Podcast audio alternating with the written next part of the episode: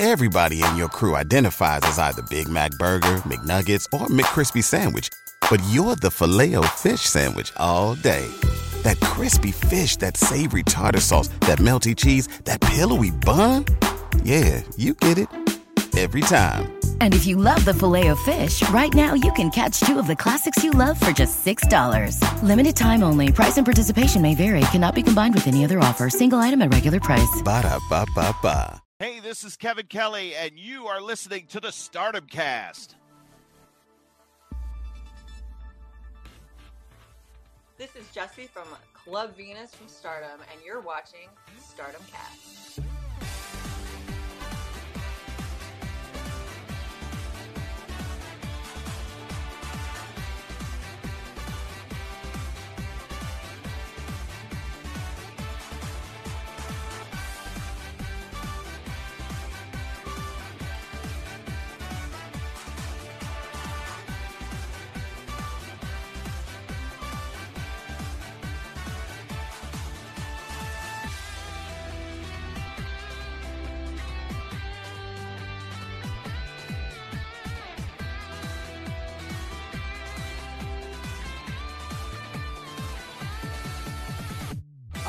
Guys, and welcome to the Stardom Cast. We are live on YouTube, we're live on Facebook, we're live on Twitter. Somehow we've actually managed to work it out, and it has worked. Um, uh, it's been a nightmare trying to get it sorted, but there we are. Hi, Brad. How are you? Hope you're doing well. Plug Pedro's here as well. Hello, Plug Pedro. Thomas, I'm so sorry that uh, it's ruined it for you. The uh, the Twitter ruined the uh, ruined the result. I apologise. I've been there, my friend.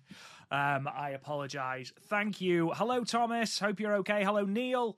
Um, Plug Pedro. Oh my God, they are handsome. That's all we got. That's it. We're not. We're, we, have, we don't. We don't know how good our review is going to be, but we are looking good. Right, My guys. wife's in that other room over there. I want her to hear that. right, guys, that's us done. That is us done. We're peacing out. Thank you very Boom. much. um, no, thank you for joining us. I hope you have had a lovely Christmas and you enjoyed Stardom Dream Queendom and, of course, Year End Climax and New Blood 12 as well. Um, I'm joined, of course, by Mr. Positivity himself. It's only Matt Bloody Turner. Matt Turner. How are you, good sir? I'm good, brother. I know we just uh, recorded another episode right before this because that's how we do it, my friend. And uh, I, this is such a great day for me because I woke up, watched a phenomenal Stardom show, regardless of you know the main event and crashing. We'll get into that. But I thought Stardom did a great job by giving the main event free on YouTube. Mm. But then I went to my eye doctor appointment, and my eye doctor says, "You're in your 40s, and your eye- your eyes somehow got better." He said, "How did that possibly happen?" You know what I told him, Rob? Go I told it. him I believed in Tam. That's what I told him. That's, I didn't tell him that. I just told him that I I just told him that I ate a lot of carrots. And he Rob, you know if I'm doing this podcast with me, I'm very eccentric. I very like people. I'm very somewhat funny in a bad way, good way, regardless. And I'm throwing all this verbiage at this guy, and he's having none of it.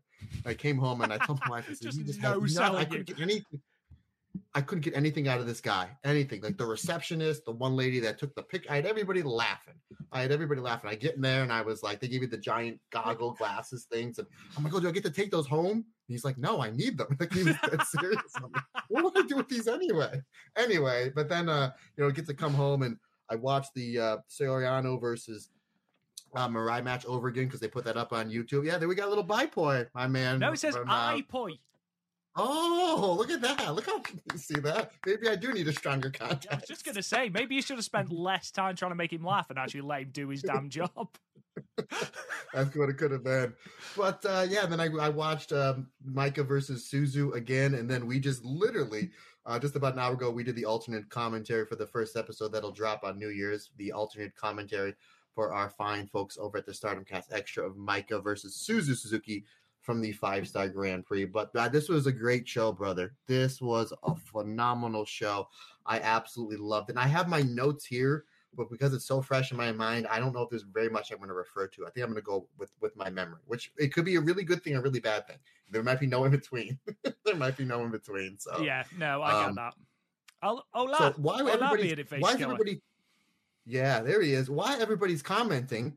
What do you guys think about the new logo that we literally got probably at like twelve thirty your time? And I was like, I hope he's up. So, what does everybody think about the new uh, the new logo? And I think more importantly as well, um, I I love the new logo. By the way, um, one thing I will say is I don't know where the fourteen chins I've got going on on this logo have come from. Um, but oh. oh, I mean, thank you, Thomas. I'm glad you like it. I'm glad Neil you like it. Thank you very much. Um, I'm slightly concerned about how big my chin is, but it's fine. Don't worry about it. Definitely haven't got a complex because of it. Um, but yeah, beard face we'll, uh, thank you. That. I, I, did talk to uh, yeah that'll be a, a I know that I, I already ordered the and I put up on social media the black and white stickers. Um those will be coming in the mail probably in the next two or three days. I've already sold out half the inventory on pre-orders. So uh, anybody that wants the black and white stickers uh, you know let me know shoot me a message. Like I said I already have half the inventory to to, to sell to uh, to ship out. So now that we have the new logo the colored stickers and then I'm assuming because Rob is an absolute genius, we'll probably be putting it up on some of the merchandise as you see below. So, um, and if that does go all well, I did talk to uh, Mindy Indy, who is an independent artist who I've known for a long time, who has done uh, has done the new logo. And I told her maybe about five or six months we will touch base with her doing another logo of us dressed up as Stardom characters. And I already told Rob we got to do Meltear me and him and the uh, with the crowns, you know, and you know, I, mean, I think that's just money printing money, brother. I think that's the way we got to go. But we'll discuss that uh, when it comes to the summer months, my friend. I have a feeling that that is going to be a very one-sided conversation, Um because um, I feel like if we're not going to be Fukigen and Death, what is the point? Um, but yes, you can um, be not you can be not to play with the paint. How oh, we do that? could be. You just match it off. So uh, in in very weird news. So uh, obviously, I was talking to you, Matt, beforehand. Um, uh, obviously, you have already seen the Iron Claw, which is out in cinemas right now. I was saying to you that uh, progress has been made in getting my girlfriend to go and see it. Um, obviously, led with Zac Efron being a buff, buff boy, and he is a buff, buff boy. Um, and he's that, in his underwear too. I told you he's in his underwear for he, a good portion of that movie. Don't well. worry, I said it. I said it, and uh, she was she was like, "Okay, I'll watch the trailer." Now, unfortunately, it's not in cinemas near us, so we'll have to make a day of it somewhere. But um, I would like to think that it's it's touch and go, but it's definitely more positive than I thought. And then she actually sat and watched a Stardom match with me today. So this morning, my wrestling averse girlfriend came and sat with me voluntarily as well to watch Mirai versus Saori Anou, um, which was great. Um, it's very weird watching a wrestling match with someone who's got no concept of wrestling whatsoever, does not understand the nuances, doesn't understand any of that, is just commenting on the ridiculous, most ridiculous things in the world. Um, and then this was compounded by, of course, we had the return of Natsupoi, uh, not in ring yet, but hopefully it's imminent. Um, and Kirsty looked at me and went, Are those two sisters? As in Natsupoi and Saori Anou. I was like, What do you mean? She was like, Are they the same person? And it took her ages to work out that it wasn't just her little sister that had broken through the crowd barriers um, to basically sit with Saori Anou. Um, but yeah, she was like, I don't get it, but sure. She actually sat through the entire match as well, and it was the longest match on the card. So, do you know what? We may have a third member of the Stardom cast soon. Who knows? Hey, the more the merrier. The more the merrier. But it was funny because you had texted me halfway through the match, and you obviously we'll get we'll get we'll get into it as we get towards the end of the podcast because it was the co-main event and you had made mention that this is what Kirsty said, and I was like, that's kind of funny. And then I went. There was again. We'll get into it. We get to the end because I thought the match was amazing. Mm-hmm. As good as their five star match was, as good as their match at Gold Rush was, this was even better. And I think uh, me and you text each other back and forth. Add this to the already long legendary list of phenomenal must see matches for the Wonder of Stardom Championship. And I went on Twitter just to kind of just you know post my thoughts and it was very divisive where there were some people that didn't like it at all. I think mm even somebody said this is Saori Anou's worst performance of all time. I was like, did I watch a different match? And then again, uh, because of the feed going down, we were able to get Maika versus uh, Suzu for free, and then Sayori versus uh, Mirai for free. So while I was getting ready to go for my eye doctor appointment, I've already watched Suzu and Maika and did my notes. you know, I'm gonna go back and watch this match. Is did I just really, really enjoy this? Like, is that Mm-hmm. I just like super positive? I mean, is there something maybe that I maybe saw that I didn't? I went back and watched it, and I loved it even more. So I don't know. Sorry if you didn't. Maybe you need a hug. Um, but halfway through, my wife came down, and she literally, she literally said the same thing that your girlfriend said Yeah. about Sarah News Gear. Which I was like, that's exactly what Ralph's girlfriend said. She goes, Boy, I tell you what, she goes, You two think alike, and we two think alike. And I was like, You know, when we first started doing this podcast, we got about seven, eight months in, and there wasn't a week that went by that people would say, There's no way Matt's in Pennsylvania in America, and there's no way Rob's over in England. You guys have to be brothers. You guys have to meet. Tyler, like, no, we just, it's just literally like we're just like wrestling adjacent brothers, and apparently our significant others are ours, ours as well. So, uh, our condolences to both Americans that have to put up with all this. God bless them. They I literally the other day I had to, yeah, I had to send Amber my podcast recording schedule, which changes from time to time, and then my wrestling watching schedule for this week because we have this tomorrow is the AW show, uh, then we have the show on the third. Uh, the Triangle Derby, and then we have the two shows on the fourth with Wrestle Kingdom and the Verse Syuri match. So it's like, here it is. Yeah, haven't quite broached that subject with Kirsty yet. We'll uh, we'll see how that goes. If I'm not on the next podcast, she has killed me. Um, so I'm not Via Iron Claw. absolutely, absolutely. Just get all buff like Zac Efron. Um, I'm not going to do. Ordinarily, we start with what's coming up on the Patreon, but as we dropped our preview episode, um, which if you haven't seen, definitely go and listen to it. It's over two and a half hours long because we apparently just love to talk. Um, so if you haven't already checked that out, please go check that out. Um, but I'm not going to go through the Patreon because we did it just two days ago, so um, there's no point me retreading old ground. But I want to go sort of into some news. So today, what we're going to do is we're going to go through some news, which quite a lot's come out today. Which is quite interesting, especially as uh, we don't tend to podcast on a Friday, which means that we miss the newsletter, um, which has come out today, and of course is just full of stuff regarding Giulia and Mercedes Moné. So we'll talk all about that in a minute, um, and then we'll talk about the year-end climax show, which uh, dropped on, I believe, yesterday. Went on to Stardom World. Um, and then we'll talk, obviously, in detail about Dream Queendom as well. Um, now, first things first, Matt, and I know that we have already had a question about this from our dear friend Bearded Face Killer, who says, "What do you think of Meltzer constantly reporting that Giulia is leaving?" Obviously, watching live on Twitter. Um, so the Wrestling Observer newsletter have put out that Giulia right now is seen as likely to be going to WWE in 2024. Her contract expires with Stardom in March. She may not be coming in right away, but as of right now, she's leaning toward going to WWE in 2024. Now, obviously, first things first, it's wrestling, things can change. That's that's the most important thing that I think we need to talk about. Um, uh, it was reported that she was actually in Orlando at one point. Um, like literally there already, um, and she wasn't In November. in, November, yeah. Um, and then it's been reported that a contract was due in January, which it, it's not. It's due at the end of March. Um, and now we've got another report. Now, I'm of the belief that Giulia probably is going to end up in WWE sooner rather than later. Now, uh, we'll talk a little bit in a moment about something else that was added to the newsletter today, but there's no smoke without fire. And I feel like this story has sort of been going through the motions. It's been gathering steam. Um, Giulia has not only been learning English, and we heard a little bit of that at Dream Queendom, where her English was damn near flawless. Let's be perfectly honest. I, I know the chances are she's rehearsed and everything, but her English is better than mine, um, and I am English. I was Um, going to say the same thing, dude. You literally took it right out of my mind. I was going to say the same thing. um, but you know, she we talked in our preview episode about how she'd done an interview with I think it was Number Mag, and she said about how you know she does want to wrestle in America. She hasn't made any bones about wanting to wrestle in America.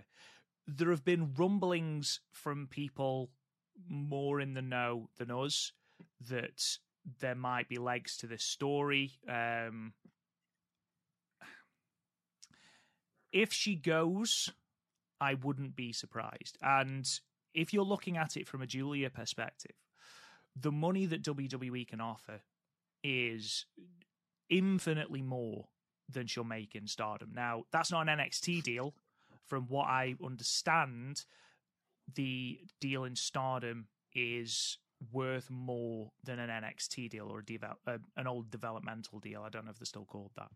However, if she were to go onto the main roster or go straight to the main roster, then she would make considerably more than she would in Stardom. And me and you were talking a little bit about this, Matt, and what the what the positives were for Giulia to go to Stardom and uh, sorry to go to WWE. The first one obviously is the money, but the second one as well. And I can't help but think this. You know, her her aim for so long was to reach the summit of stardom, was to become the world of stardom champion. And her reign, in my opinion, was cut short wrongly. The reign was a bit of, for lack of a better phrase, a wet fart. You know, she had a great match with Suzu Suzuki. She had a good match with Mai Yukihi and then drop the belt to Tam. And I don't think any of us saw that coming, especially as, you know, Giulia has been prepped as the top star in stardom since she came in in 2019. To give her three months at the top of the company is is bizarre. And I do wonder how much that has wrangled Giulia as well. But, you know, again, until there is something more substantive, it is just rumour. It is just rumour. So Matt, what do you sort of think about this? What do you think about the likelihood of us having a Giulia a Giulia free stardom? And of course, the big thing to point out is that March is the date that is being quoted in the Wrestling Observer, which means that Giulia will not be on the Yokohama Buntai show. She will not be at All Star Grand Queendom 2024. Now, if I'm stardom and I know that Giulia is leaving, or I even have an inkling that Giulia is thinking of leaving. I make sure that Giulia is on that card because if you want to do big numbers on that Yokohama Buntai show, Giulia needs to be in a prominent position on that card. If it's a last match, if it's a retirement match, if she, that's a last match before she goes to WWE she needs to be on that card if you want to sell tickets, if you want to do a good number, if you want to match the number they did this year, which was over five and a half thousand. I think it was five five thousand six hundred and something. So, uh, Matt, anyway, sorry, talked a lot, please. First of all, I don't think they can beat that number because I think the Yokohama they ran the Yokohama Arena the this past this past year. We have three days left of the year. This past year, and I believe the Yokohama Buntai only seats like fifty one hundred. So I don't. Uh think, not unless they do the Titan numbers. But regardless, you want to do 4,500 to 5,000 people. Give our, t- yeah, give our take. Um, yeah, it, eh, from what we kind of understand, kind of what we were told is we knew that Giulia, just about it, we had the common knowledge that everybody had that her contract was up in March, regardless of people saying no, it's up yesterday and she's going to be in Orlando. We asked uh, our good friend Karen Peterson if she saw who lives in the Orlando area. She said she did not see Giulia around. I said, "You let us know. You give us the scoop, Karen." And she did, uh, she did some scouting. Yes, she was looking at the 7-Eleven and uh, no, could not find her. But um, no, that her contract was up in March. However, she kind of had like an old school promoters handshake verbal agreement deal to work throughout the summer. That appears now that she is going to be again her she did, will not extend her contract again, kind of from what we understand and kind of what has been reported uh, numerous times to the Wrestling Observer. Again, there's some times where Meltzer gets things right, and a lot of times we all get things right and wrong, you know. But th- this is so many times that this has been reported. It looks like that Julian. Again, I could be wrong. It is pro wrestling; things change all the time. That she will not be renewing her contract come the end of March, and that uh, she kind of wants to take maybe some time off to heal some injuries before she reports to WWE. Uh, in my opinion, it'll probably be towards the end of the summer, beginning of fall, because obviously she's been working that breakneck schedule. She works that insane pace. Uh, I mean, we saw it with the match earlier today with her and Megan Bayne just dropping each other's on their head back and forth. Just an insane match, and we'll we'll get into it. Phenomenal stuff. Um, but yes, I think that I think that's probably what's going to happen is that uh, she'll finish up in March and then we'll probably see her on WWTV maybe sometime around SummerSlam or going towards uh, the beginning of the fall of uh, 2024. Again, it's wrestling; it all can change. I hope that uh, they can kind of say, you know, you can kind of finish up in March, rest up a little, and then just come back for that Yokohama show. She doesn't even need to do press. Like she can cut interviews, put it on the Tron, and you can really do anything with it. You can do that dream match with Utami we never got. Mm. You can finish the story with Tam. You know, if you want, you do Tam versus Giulia. You don't need a belt. You don't need a belt. They haven't. I don't think they've ever really done one of those. If it hasn't been a five star match or for the red belt or for the white belt, and you can kind of just end it there. You can do the uh, you know the big Saya match that we never got.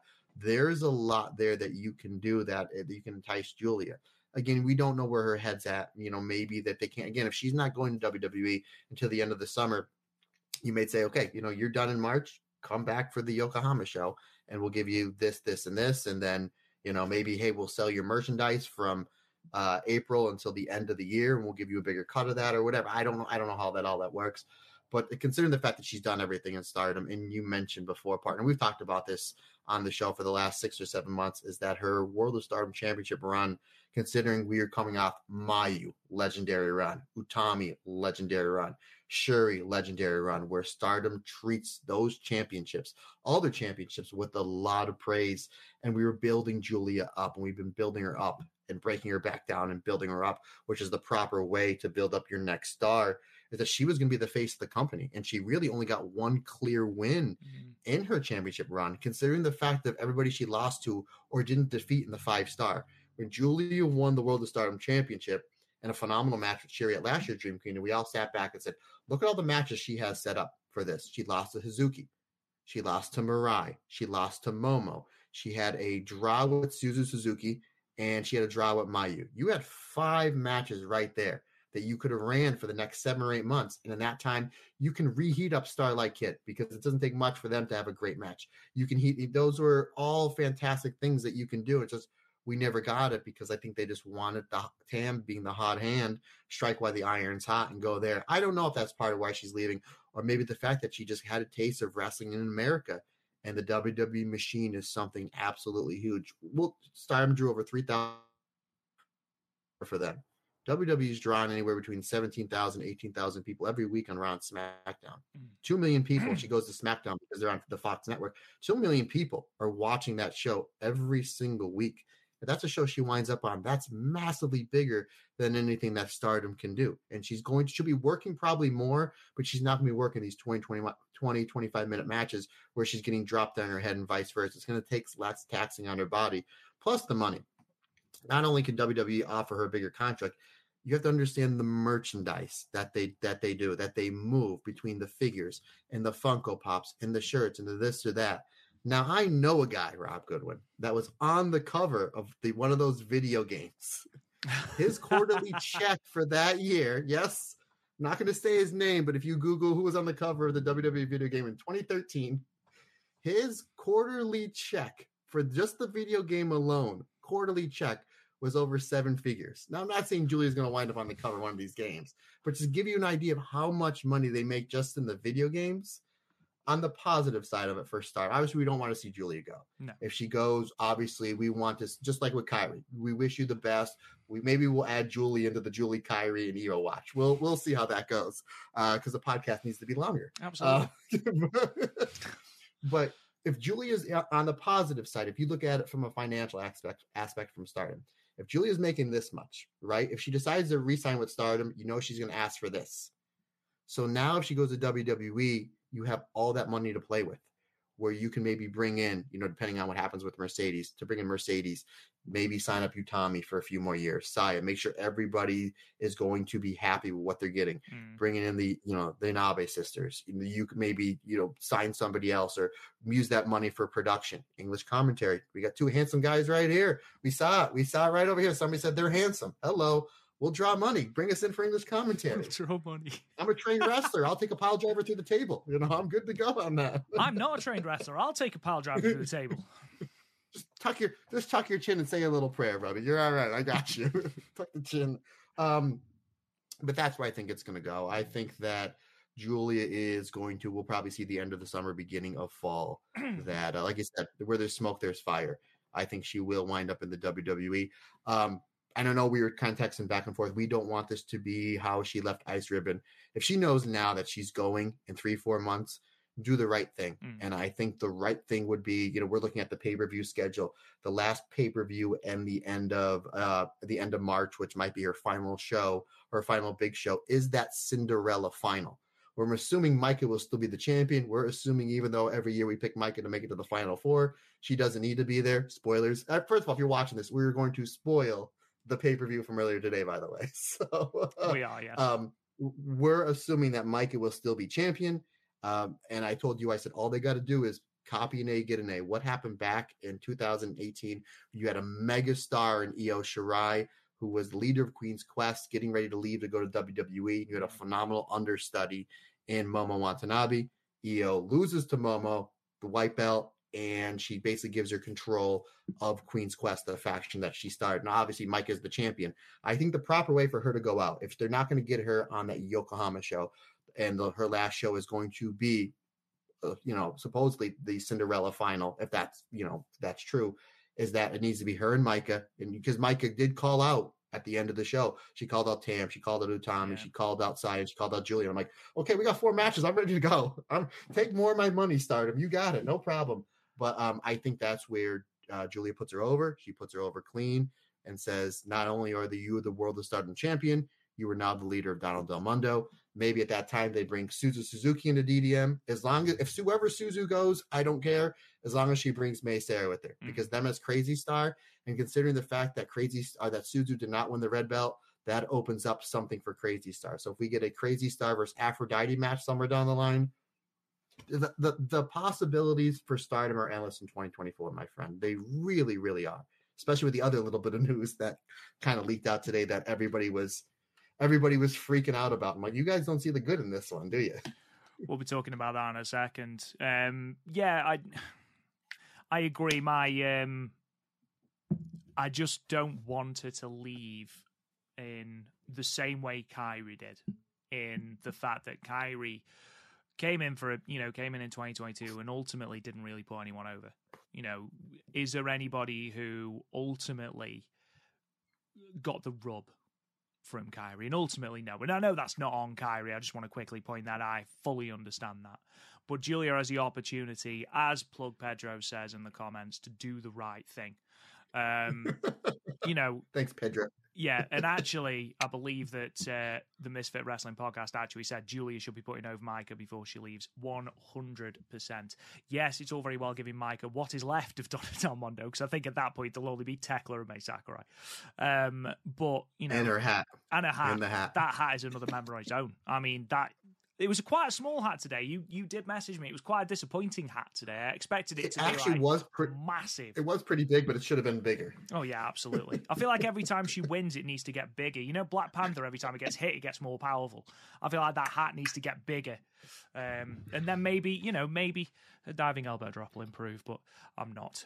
I'm not taking any. Uh... it weighs it down she puts it on and it weighs it down it comes down faster um, just go through a couple of these comments before we move on to the next bit of news. So, um, Eric Vanderford says, I get the impression that Giulia's short reign with the Red Belt was a result of the weird Bushi Road fight management choices. Completely agree with you. Completely agree with you. It's the only possible reason that I can possibly think that you would build Giulia up for three years and then have her drop the belt after three months to Tam, who didn't need it.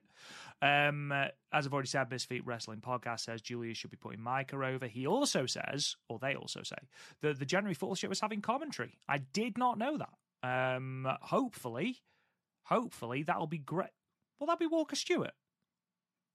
i don't know we'll have to ask him Hmm. we'll have to ask him Um, He's buddies of ours Yeah, we'll uh, we'll ask Walker. He's a good guy. Um, notice that Maika didn't call out the real top dog. She's afraid of Fukigen death. Damn right, Brad. Damn right.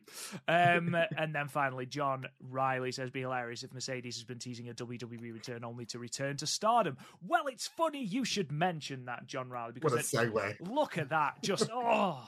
Um, again, Wrestling Observer newsletter, and this is the thing that melted the internet for about 20 minutes. Um, besides the new deal working with All Japan, WWE has also expressed interest in working with Stardom. Uh, nothing is finalized, but WWE is confirmed as interested, and that comes from this week's Wrestling Observer newsletter. Now, I know that everyone has read that and gone, oh my god, they're going to poach Mayu, they're going to poach um, Natsupoi, Starlight, they're going to poach all this amazing talent from Stardom, and we're going to end up with the dregs of NXT. Now, I know that that's what we, or, you know, Mayu will go over and she'll end up jobbing to Chelsea Green or something like that. Or she'll end up being, you know, under a mask like Okada was in TNA. Um, did you see that Chelsea Green? Before I forget, uh, did you see Chelsea Green commented on this already? No, I didn't. Is it? Is Sorry, it about that cut you off, drop but- kick? Is it about that exactly. drop I'll forget. somebody somebody took the tweet from what the Wrestling Observer said. Put the Freedom dropkick. If you haven't seen, just try, just go on Twitter anywhere. Just type in Freedom dropkick to Chelsea Green. We're literally so Chelsea Green literally retweeted the two tweets and says. If Mayu comes in, I need to talk to my agent about this. So she's selling it and putting it over. Um, look, I know that there is a certain inherent negativity about this. Now, the All Japan deal is is done. That's you know we've got NXT talent coming over. I believe it's Charlie Dempsey who's going over to challenge for the Triple Crown Championship on uh, the third of January. Charlie Dempsey, of course, the son of William Regal, um, and I know that that was met with. Um, Let's say negativity. Um, so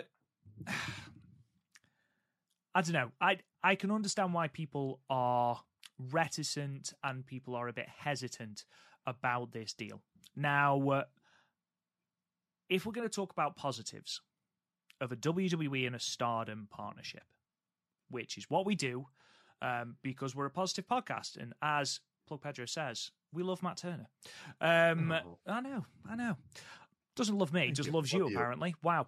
Um, thanks, Plug Pedro. Say something you love, Rob. Mm. Too. It's it's, it's Christmas. I f- feel like it doesn't mean as much now. Um, it's forced. I know, I know that we're going to focus on, like, say, the negatives, but the positives are that a talent sharing agreement. If Giulia does go to start um, to WWE, or she could end up wrestling back in Stardom. You know, we could have Io over for a big show. You know, we could have Asuka coming over. We could have um Kairi come back and still not put anyone over. Um Dude, she's already put two people, two more people on SmackDown over than she did in the entirety of a run in Stardom. I'm not okay with that. He just said he was going to be positive, and Sorry, he just 180 sorry. Last bit, last bit. We booked it in completely. We, we for everybody on Patreon or thinking about getting on Patreon. I guess here's my plug. We booked the entire what if. Me and Rob booked Kairi's uh, 2022-2023 run. So there you go. Yeah, now I know People get Asuka put might. over. Yeah, Asuka might be a bit ambitious, but you know, we, we do get a lot of talent that will come over, and you know, again, that's being positive. You know, also WWE can use Stardom to get people to a certain level. And I know that the last time this was leaked, well, this was reported by the Observer, there was talk about how, well, Stardom wrestles a completely different style to WWE. So sending out NXT wrestlers on a tour in Stardom is completely pointless. And, you know, I, I understand that sort of situation, that scenario, but anyone having reps in the ring is going to be better, is going to get better. Um, I can see both sides of the coin for this it hasn't started well in the NXT and All Japan partnership when you think who they could have sent over to challenge for the Triple Crown, and they've sent over, you know, a relatively green Charlie Dempsey, who I'm sure is going to be fantastic in the future. Hell, William Regal is his dad, but it's not the tastiest matchup. And I can see people taking that and going, oh my God, we're going to get Nia Jax versus Mayu in the main event of the Buntai or something like that. And I know that that's where people are going to go. And with WWE's track record of playing nicely with others, I can completely understand that. We are in a different time now. You know, we are under different management, we're under different creativity in the WWE. That is untried and untested at the moment. You know, it could be the greatest thing in the world. At the moment, obviously, it's still rumor. And at the moment, it's only WWE that are showing interest. You know, if WWE is showing interest and are willing to put money into this partnership, I think Stardom will probably take it. I mean, especially if they get an Io. I mean, we've just seen Io in Japan with posing for a picture with Rossy and Mayu. I think we've got to give it time if it's a thing that is going to happen. Um, Matt, what about you? brother, I there's a lot of things I say, a lot of things I live by. And one of them is stop thinking about what could go wrong and start thinking what can go right. Everybody's the panic button because it's the Fed, it's the evil empire. Focus wrestling. Support what you love. Yeah. Support it all. Like I get it. You're we're all diehard Stardom fans. Stardom is number one for you know any majority of people on their lists. I'm sure everybody that's uh, listening to this show are one or one A or one A or one B. But it's it's different management. This isn't Vince's company anymore. It's Triple H's. Triple H took over around the summertime, right when Io was getting ready to come back to Stardom. Had Vince still been in charge another four or five weeks, Io would probably sign back with Stardom. What did Triple H do? Brought her up to the main roster, and when one and brought her on SummerSlam. Yeah, thanks. the very Trips. next SummerSlam, yeah, the very next, yeah, I understand. The very next SummerSlam, the one that just happened, what happens? Io win, cashes in her money in the bank and wins the WWE Women's Championship. She's very heavily featured and pushed on WWE TV as well as Kyrie as well. I mean, she's she's pretty much been on every SmackDown show. And SmackDown, I know, you know, because Raw was the one that started in the '90s. Raw is their flagship show, but SmackDown's on a bigger network. Such is a bigger show. So Io is being shown, we talk about it all the time in the podcast. Her segments are doing well over two million views per week, which is absolutely insane that uh, that they're doing those numbers. So Rossy's not going to go into this. We know Tony Khan has been so adamant that he wants to work with AEW. Or he, he wants AEW and Stardom to have a partnership since they have a partnership with New Japan. New Japan is owned by Bushiroad, same company that owns Stardom. And Rossy just doesn't want anything to do with them because he doesn't trust what's going to happen. Rossy's not going to go into this having a Nia Jax come in and squash all of Queen's quests in a oh two minute gauntlet match. It's not going to happen. four of the five of them. yeah, that's not going to happen. He's not going to do anything that's going to put his company in jeopardy. That's going to put his wrestlers in jeopardy, which is the most important, and that's going to put his reputation, you know, that he's ha- had for over thirty years in jeopardy and look bad against on the Bushiroad, especially the fact of you know all the bad management decisions that happened. We we cover that. I'm not gonna I'm not gonna get into it. Hmm. I see this as a huge plus because, and again, you may say, oh, they're gonna send a couple people from NXT over and be good.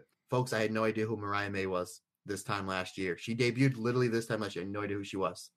She caught my eye. She, I was like, that's somebody that's obviously going to catch camera's eye, but can she work? And she was able to work pretty good, and then better, and then better, and then better, and then better. And now she has this anticipation debut coming up on AEW TV coming sometime soon. Megan Bayne was somebody else too at the end of the uh, first night of the five star Grand Prix. I'm like, I have no idea who that is. Okay, she's pretty good. She's built up as a monster, has this, you know, building, building, building, building. She had a great match with Tam. She had these two great matches with Giulia. We'd love to see more more Megan Bayne in stardom, regardless of what her contract is, or she goes to AEW. Even if she does go to AEW, I watch the AEW programming every week. I absolutely love it. I think they're doing great things over there. Uh, so she if that's where she winds up, you know, God, God bless her. You know, if that's where she's happy and she makes the most money, God bless her. So there's two people that came to the Stardom roster from different countries. One from over your neck of the your neck of the woods, Rob, in England, and one from my neck of the woods in America, and have absolutely blown it out of the water. And by their end of their respective runs, were able to hang with the best of the best from Stardom.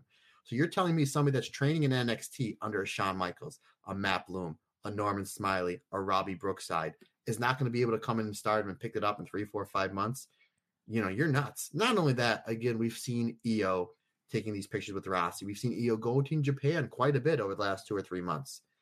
You don't think that if Rossy's going to broker this deal, that he's not going to get Io Shirai back for one match? You're, I think you're completely insane. That I think she would come back for at least one match. I really, really do. Um, I think that this is only be a positive. Not only that, but then, hey, let's throw Azumi on in NXT. And I always use Azumi as like the go-to, just because, like, okay, I have Andy Header, my tag partner, my good buddy, who I've known forever. He just got into Stardom a few months ago, and he's seen the New Japan, he's seen the All Japan, WWE, AEW. So it's like that's my go-to. Like you, that's my go-to because there's nobody like Azumi. She's special. You put Azumi in front of that hot crowd at Full Sail and against anybody, they're like, "What is this?" They've never seen anybody like her. Obviously, you have the aura of Julie and Utami and stuff, and then the whole roster is like that. And then you're going to see, say, Azumi does a six week tour of the WWE shows, and then you bring her, and then they're like, "Where is she?" Like she's on Stardom, she's on Stardom, she's on Stardom. Because if it's a working relationship, they're going to have to plug Stardom, and then she's going to take over eyes back over to Stardom.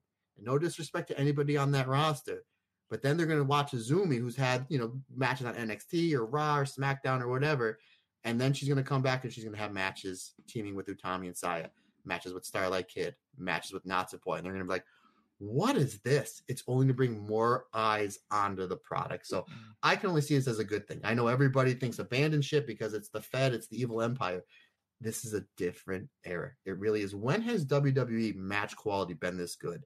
It's been a long time. It has been a long, long time. This is the best WWE been in a while. And I grew up in the Attitude Era, and I understand like the boom and how great the shirts were all everywhere. Everywhere the shirts were in the malls and whatnot you go back and watch some of those matches, they really don't hold up. It was more or less crash TV. It was good entertainment, but it was entertainment for that era where you could not take your six or seven year old brother or, or, son or daughter to a 1998 uh, taping a Raw. Just, you just couldn't do it. You just couldn't do it. I'm lucky enough that that was my like my teenage year, so it was like okay you know that's what I that's yeah. what I was looking for. Any yeah, so it's um it's a completely different era, and not only that, but Triple H. You have to understand when Vince took over wrestling 40 40 some years ago, he put the territories out of business. Now that Triple H had, and it made wrestling what it is today like it or not, we would not be seeing these WrestleManias in front of 70, 80,000 people every year. It wouldn't be a you know global company. Wrestling exploded because of Vince, Vince what Vince has been able to do over the past 40 years. Now Triple H is taking over. It's like, well, what can I do that my father-in-law has never done before? Maybe I'll bring back some of the territories doing the All Japan. Try he tried to get the NXT UK thing, which kind of was like hit or miss, working with All Japan. And Triple H loves pushing the women's division. He really does. Where's the best women's wrestling in the world? Stardom. So I can only see this as a good thing. I understand where people think like the ship is sinking, Stardom's going under in six months. Guys, it's not that way. It's not. Triple H just only wants to wrestling. Nobody's beating WWE. Nobody's beating them. They are such a juggernaut. They're not even, no one's even close to them. Again, Vince took this over 41 years ago, with the exception of a year and a half that WCW uh, dominated them in the ratings. Vince has been number one for over 40 years. His, you know, his, his company, WWF. I can only see this a, as a good thing for Stardom. And I really hope it goes through for a myriad of reasons that I said, you know, obviously to get more eyes on the product come after this deal's going three, four months. But the fact that there's a very real possibility that sometime in 2024, we have Io back in the Stardom ring. Rob, can you imagine? Maybe my ultimate one of the first Patreon episodes we did was us booking our dream stardom card. And I think my main event was Io Mayu, and Kairi versus Azumi, Saya, and Utami. That is a real possibility if this deal goes through in the next 12 to 18 months. It's certainly worth thinking. Again, at the moment, it is just rumor, conjecture, um, and Stardom haven't officially signed anything. I do agree with um, Misfit Wrestling Podcast, who said that part of me thinks that Io could have been there to sort of help talk about the deal with Rossy. It would make sense. I know that both of us have said that before, haven't we? I think as well. Um, I put up um, Brad's comment before about um, the way that WWE treated the UK indie scene. Um, and I do understand that. Obviously, living in the UK, WWE rinsed every company of their top talent to put into NXT UK, put a load of companies out of business, and then NXT UK sort of fell by the wayside. And a lot of that was to do with the pandemic. Completely, you know, completely agree with that. Um, but you know, WWE have a lot of bad publicity that they've got to sort of get by, get get over, should I say, if they're working with other companies. Um, yeah, let's let's move on from this. Um, the one last thing I want to say is don't forget that you know WWE are openly trying to push or have a better. What's the word I'm looking for? Have a better sort of be seen to be treating foreigners better or foreign talent better. And that seems to be part of the edict at the moment. You've got Io Shirai as women's champion. You've got Shinsuke Nakamura, who's being repushed at the top of the card. He's just had a um, World Heavyweight Championship program with Seth Rollins. He's in a storyline now with Cody Rhodes. So WWE are actively trying to sort of work through the terrible. Uh, terrible reputation they've got when booking foreigners that has plagued them since pretty much their entire run, if I'm being perfectly honest. Yeah, when you when you consider that the only, before Io, the only uh, the only sort of world champion that was Japanese was a big Hawaiian guy called Yokozuna. So that sort of goes some way to uh, sort of showing showing the uh, showing the love that uh, they gave them. Anyway, let's move on. Um, I want to talk a little bit about Tam. Um, Tam obviously came back um, at this show at Dream Queendom. Um, decided to drop a promo that because I don't speak Japanese, I thought for all the world she'd retired because she got really upset. Thankfully, she hasn't retired. Um, she's ready to come back, and we've had a little bit of news. She did an interview with Kakuto Log just after her um, promo at Dream Queendom she came out.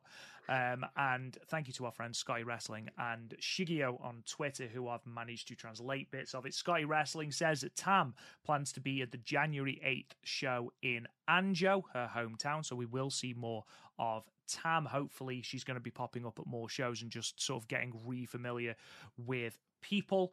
Um, and then Shigio has said that Tam aims to be making a comeback by Cherry Blossom season, which is late March, early April. So we're looking at post Cinderella time is when Tam is looking to make an appearance. And I said on the preview that we want Tam to be okay. That's that's the main thing you know, when she's struggled as much as she's openly said she did after the injury, you know, she's contemplated retirement. She does, does say in this promo that it was the fans, the people in stardom that helped bring her back. The fact that she won the Tokyo Sports Wrestling Award, it reignited a passion for it.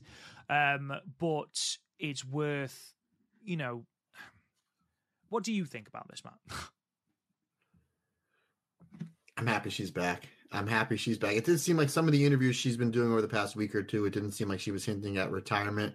Um, we mentioned last week Rossy took her out for a nice lunch. Tam took pictures of the lunch. It looked very expensive, but kudos to you, Rossy, for taking her out to the nice place. Yeah, that was very well played. You know, I'm sure Rossy's no amateur. He knows how to treat some of the top stars. Took her out for a nice, expensive dinner, and uh, probably was like, "Hey, what do you think about coming back?" Yeah, she had a very emotional promo, and she watched I mean, they kept showing her, especially the last two matches. So she was very intent on watching, especially those last two matches. She had a vested interest, and I'm sure she had a lot of like, oh, I can't wait to get back there. Mm. I can't wait to get back there because those the, the, this crowd was a pretty rowdy crowd. Um, you know, with over three thousand people in Sumo Hall. So I didn't know that about the uh, interview you just talked about. So you, she's probably, you know, maybe she'll come back at the Cinderella final, making that show even bigger. That's Giulia's last show, and then maybe that'll take the momentum going into uh, All Star Grand Queendom, and we may possibly see. If you're asking me how would I book that, uh, to me that's a slam dunk Aphrodite title defense against Meltear. Mm-hmm. Uh, I think that would be the way to go for there. But yeah, I would have her maybe return uh, to that Cinderella final show to kind of bridge going into uh, that big show where you're going to try to draw 4,500 to 5,000 people. But I'm glad she's back. She's creating some buzz. I would like to see her back on some of these shows, maybe just coming in, uh, you know, seconding you know, Sayori. Uh, we, obviously, Natsupoi looks like she's ready to make a return, and uh, obviously with Yuna Mizumori as well. You know, I think that'd be I think be something big for Yuna. Yuna, who's eating a lot of L's, but it's phenomenal in the ring. It'd be nice to see her maybe seconding her, kind of giving her advice, and maybe seeing Yuna picking up some more some wins in these quote unquote house shows. You can say, well, that's because now Tam is there you know, to kind of maybe guide her where she was maybe where she should have zigged, she should have zagged. Now she's picking up some wins. I think that'd be really cool and show her, you know, as the leader of Cosmic Angels. Considering the fact that you're going to be without, you know, she's been out since October. If she's not coming back till March, you're out with a leader of your faction for, you know, the better part of six months. At least maybe she can kind of coach from the sidelines. Um, and I think that's the whole entire reason why Sayori won the Wonder Stardom Championship, buddy. She had it was in the it was she believed in Tam and had the power of play there, you know. So honestly, you and that bloody Tam Road. Brad's also the same. At least we finally got an idea of a possible return time so that we can once again walk the Tam Road. Um, I walk all the time, buddy. Venkin Bjorn says, obviously, that's if Natsupoi's back by then to have a Nat to have a Melty versus Aphrodite sure. match. Again, I, I'm under the impression that or what I'm led to believe is that Natsupoi's injury, she hasn't had to have surgery on the neck. So I don't believe her or Utami had to have surgery on their necks. I believe they were just going to rehab them. So fingers crossed. Natsupoi will be okay sooner rather than later. Obviously, that's pure pure speculation on my part. It, I don't know what the injury was, but the fact that it didn't need surgery has to be a positive. I'd like to think that Meltear will be back by All Star Grand Queendom. Um, I'd also like to think that if I was booking Stardom, you know, you're coming off the worst glut of injuries I think you've ever seen in your company for ones that have happened simultaneously. Don't rush anyone back. If Tam said that her time frame is late March, early April, do you know what? Play it safe. Have her come back at All Star Grand Queendom. It's Tam's return match. You know, like they've done with Mayu. For all intents and purposes, Mayu could have come back a week before but she didn't. She came back at Dream Queendom, and it was sort of something that they could push as a major talking point, a major selling point of the pay per view. So why not do that with Tam? And if Natsupoi is fit, you could have a Meltear tag team match. You know, have Meltear versus I don't know. Aphrodite as a non-title match or something like that, but don't rush anyone back. You've already started doing well in culling all of the pay per views up to April. We've been through it, and we're going to go through it again on this um, episode about how they are basically sticking to one pay per view a month. And that's what we have got up to April, the end of April. So don't then rush people back from injury. Um, and I know the temptation is going to be there because if you're, especially if you are losing Giulia, that's a top, top talent. Um, yeah. So I do understand that. But ultimately, let's hope that common sense prevails. Um, we've got a couple more comments. Um, so Neil Kapelka says only the best restaurants for Rossy Vice. Rossy Vice shirts, by the way, as you can see, are available now on our merch store. Um, they've come out extremely well. Make sure you go to the merch store, get them now. Um, they look incredible. Um, and then here we go. So Misfit Wrestling Podcast says Utami and Poi had cervical hernia injuries. Um, I did know that. I didn't know the severity of them. So how I don't also don't really know how long they take to recover. Um, I know they've got back to back pay per views on Jan third and Jan fourth, but obviously we talked about that last episode where we said, yeah, but this is sort of tail off from the last regime. You know, venues are booked, you've paid deposits on venues, you can't just pull them. You can't just cancel them. Yeah, yeah, advertising exactly. so, and the fact that they are doing something completely different for January third completely makes sense. They've pulled the round robin format of the Triangle Derby. All makes sense. Um, uh, what else have we got? I think that is everything for now that I want to talk about. But I do just briefly want to talk about two more things before we head into our um, reviews of the two shows. The first of which is that the Stardomcast fourth annual end of year awards are ready to go. As soon as this stream ends, they are going to be up and live. There will be a link in the description of this video. There'll be a link in the podcast. Um, and then there will also be a link on Twitter pinned and all those sorts of things. You can find them. As before, there are eight categories. I'll quickly go through those categories. Now, we've got who's the wrestler of the year, and you can choose from anyone on the roster. Now, within reason. Obviously, Jaguar Yokota is not on here, and neither is Dump Matsumoto. If they've only wrestled one or two matches, um, they're not on here. I'm, I'm extremely sorry about that. Billiken Death isn't on here. Fukigen Death is because she is the uncrowned wrestler of the year. Same with um, most improved. Um, and then we have got our match of the year. Okay, so these are the matches that have been picked. Okay, and I'm sure that people in the comments will absolutely rinse me because I'll have forgotten a really obvious match, but this took me ages. So behave. Right, so here we go. We've got Mayu versus Mercedes Moné from All Star Grand Queendom, Mina versus Saya from All Star Grand Queendom, Tam versus Giulia from All Star Grand Queendom. Um, match of the year is worth pointing out is just singles matches. Okay, it's not tags. We've got a separate one for tags. That up. Yeah, I'm glad you pointed that out because he, Rob sent me the list about an hour before recording. He said, "Hey, what do you think about this?" And I'm looking. I was like, "Oh, he doesn't have that Queen's Quest cage match on there." And I was like, "Hold on, it's the next thing. So I like how Rob broke it up. He has tag match, like multi-person matches and singles matches. So you can have your cake and eat it too, folks. There you go. Um, so we've also got Mirai versus Saori Anou 2, Mirai versus Saori Anou 1, Maika versus Suzu Suzuki from Dream Queendom, Giulia versus Suzu Suzuki from Supreme Fight, Saya Kamitani versus Suzuki from Triangle Derby 1. I've just seen that someone has commented on that.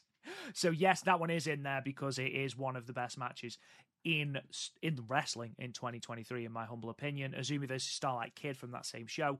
Mirai versus Momo Watanabe, Nagoya Golden Fight. Um, Maika versus Suzu Suzuki from the five star Grand Prix. Suzu Suzuki versus Syuri for the five star Grand Prix. I'm only whizzing through these. Obviously, you can read these um, at your own leisure when you are voting.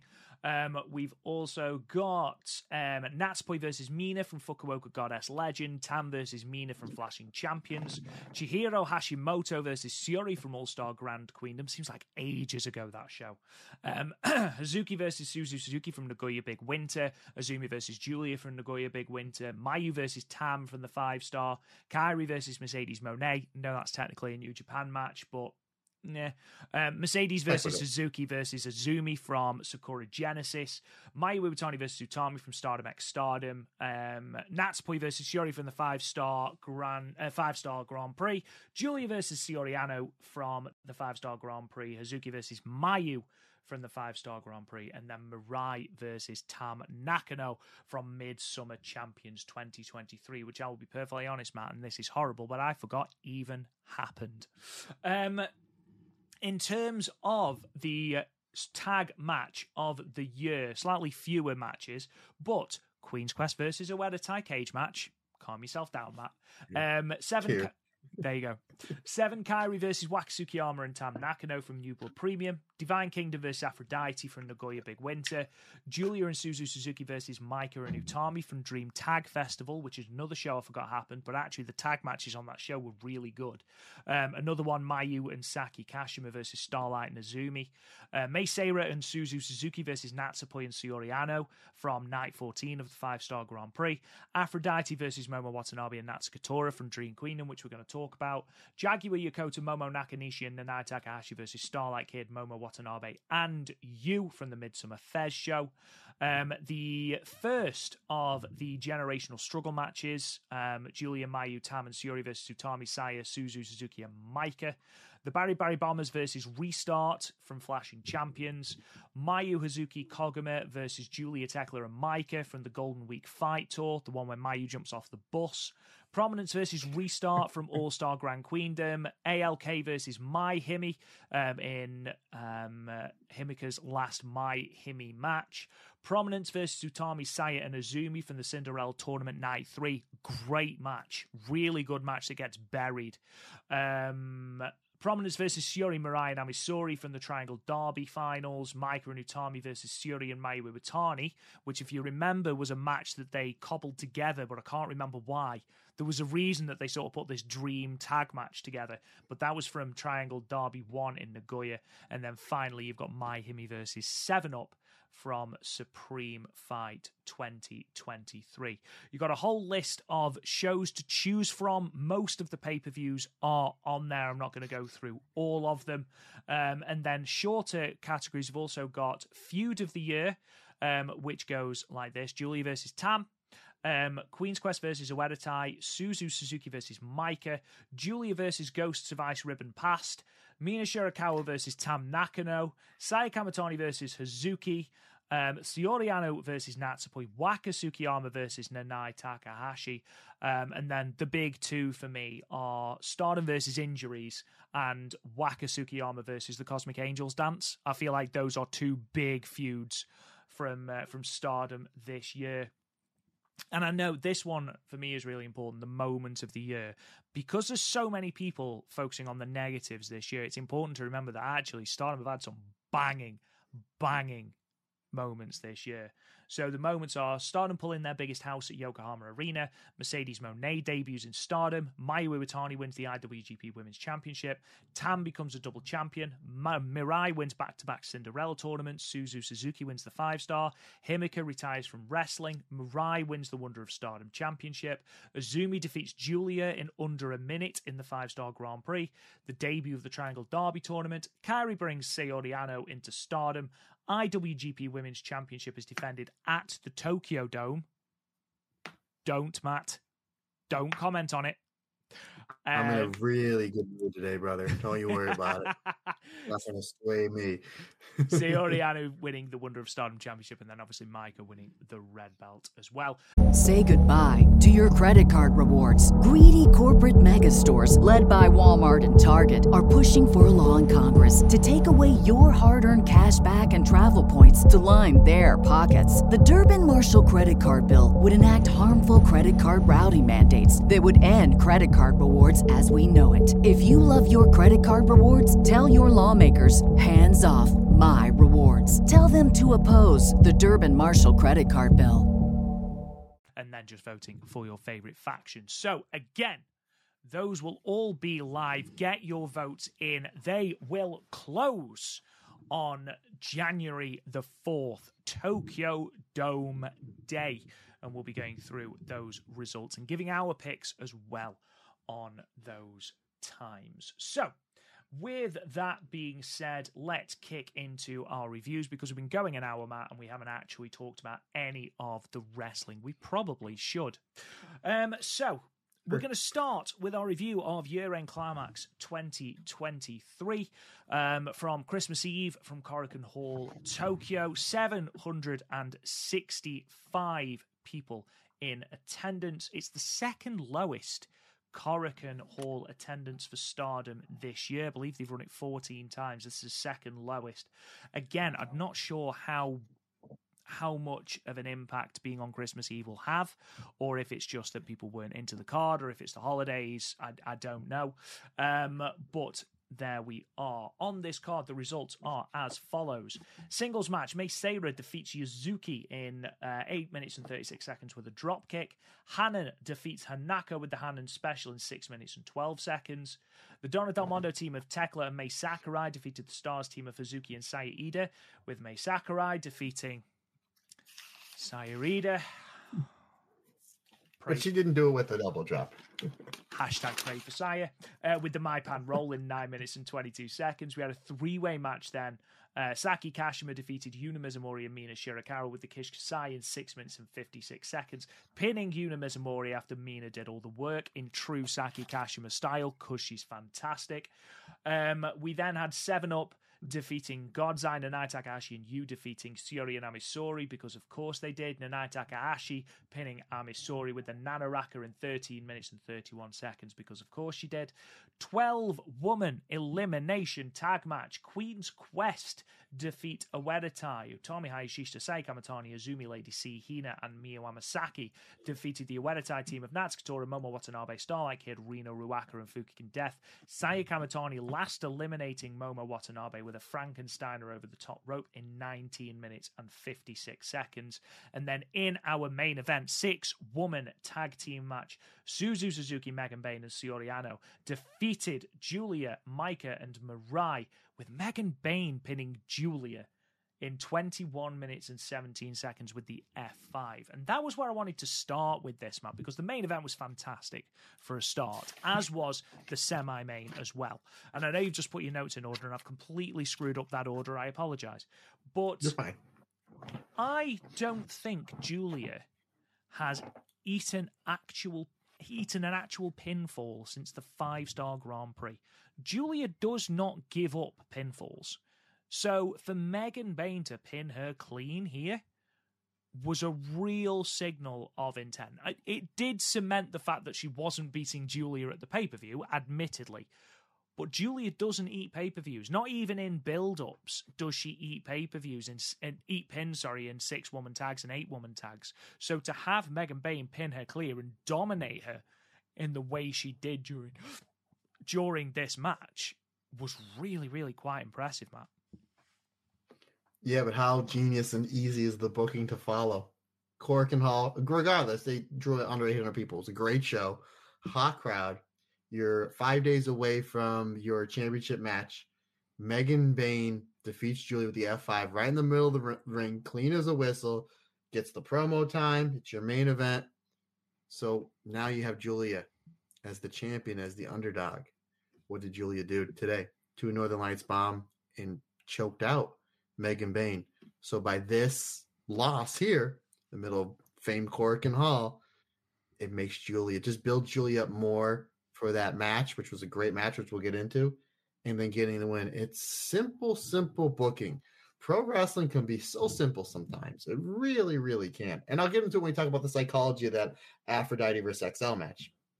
But genius booking, and really what this match was is they had great tag work. It was great chemistry. I liked it how it started with like Julian Megan Bayne went this way, and then uh Maika and Suzu Suzuki went this way, and then Mirai and Saori Anou they shook hands and they wrestled.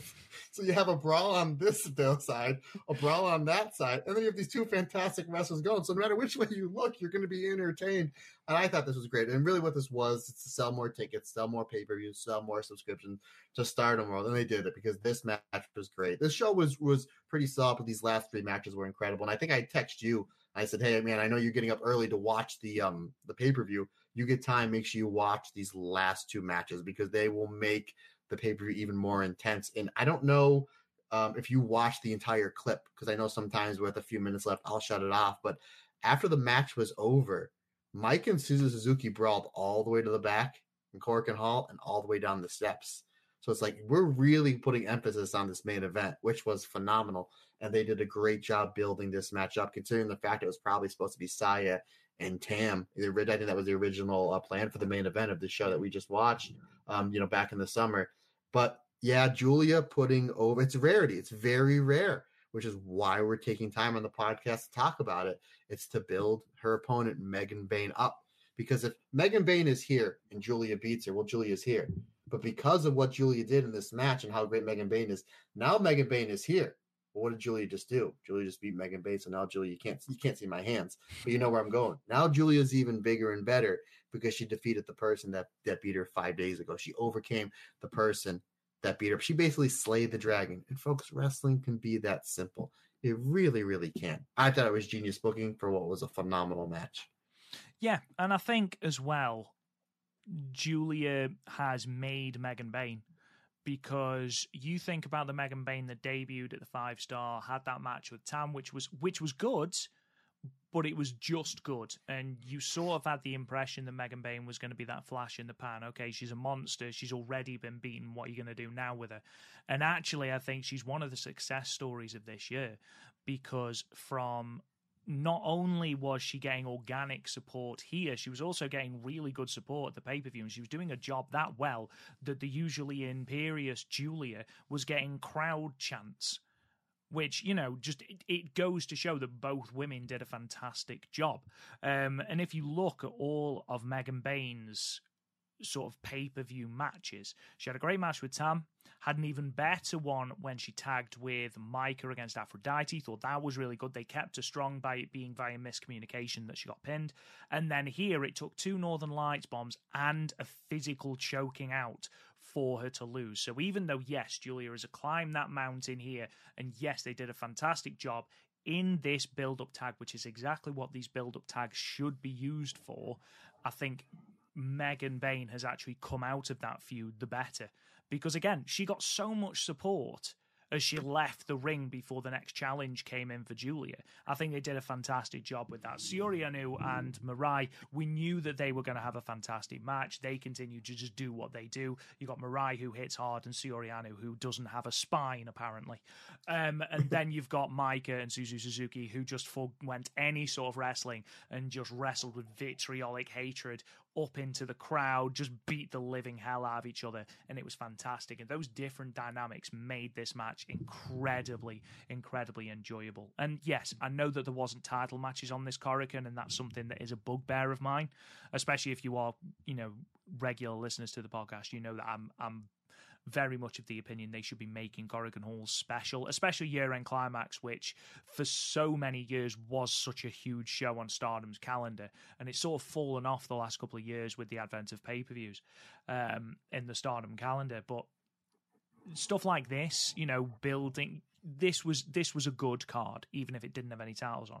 And I know that we're going to talk about the twelve woman elimination match, which was also incredibly entertaining and actually had quite a few little little story points that we can go into in a moment. But before we go into that twelve woman tag, what else on this card match should people be checking out?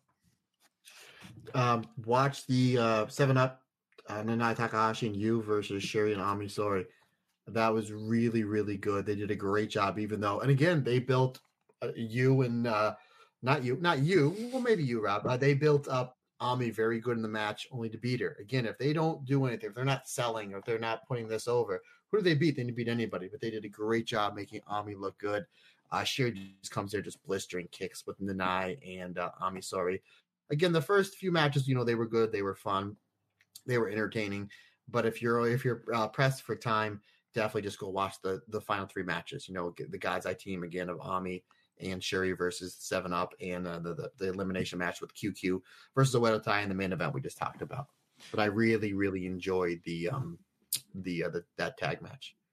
Yeah, and uh, obviously the three way was really good fun as well. Um, and Venk Bjorn, comedy. Venk Bjorn says Saki Kashima is smart. Let the rookies do the work, reap the rewards. Yeah, completely agree. Completely agree. Saki Kashima is fantastic. I love the fact that even though she's no longer in a Oedo Tai, she hasn't forgone that side of her wrestling just because she's part of God's Eye. I, yeah. I love it. I love it. It's so good. And then she goes into interviews and says that she wrestles clean. She's she's so good. But because it's and I've said this before, it's not because she tries too hard. She's effortlessly funny. And the way that you know we're going to talk about it in Dream in the Dream Queendom review, she just refused to get in the ring and was posing on the side of the ring, waiting for everyone else to wrestle. It was she's great. She's fantastic. We do not deserve Saki Kashima. Um, this Queen's Quest versus Oedo Tai match then was another really really good build up of the feud there. And a couple of points I wanted to bring up. Obviously, Saya Kamitani eliminating Momo Watanabe. Huge, really big for Saya. But obviously, Miyu Amasaki eliminating Rina as well, which sort of points to the fact that Miyu Amasaki might be the next challenger for Rina's future belt. And if that is a match they are doing, especially with how much they seem to be pushing Miyu at the moment, because Miyu seems to be getting a lot of pinfalls, it wouldn't surprise me if Miyu actually takes the belt off Rina. And I know that we are of the opinion that Hina should hold it as well, because we do feel quite sorry for her, because she does seem to be left out quite a lot. I quite like the idea of Miyu Amasaki as champion. Now, I know that she had that injury that sort of derailed her progress a little bit, but recently, I think she's really, really, really improved. Really improved. And we saw in um, the opener from today's pay per view, which, by the way, what an opener. That's what I want to the start of every pay per view. Sod these rumbles off. No, these sorts of matches. I mean, we're blessed with fantastic rookies this in this um, in this class, but that's beside the point. Um, Miyu Amasaki was interested in leading them, was interested in leading that match. And I think that goes some way to showing the level of, of growth that she's had over the last couple of uh, of months, certainly. Um, uh, also, it's worth noting that uh, Fukigen Death was almost the winner um, because, and I cannot stress enough, it's a multi woman match. Fukigen Death does well in multi women matches. She does, man. She does. Um, but this was, in all seriousness, a very, very, very good, entertaining match, Matt.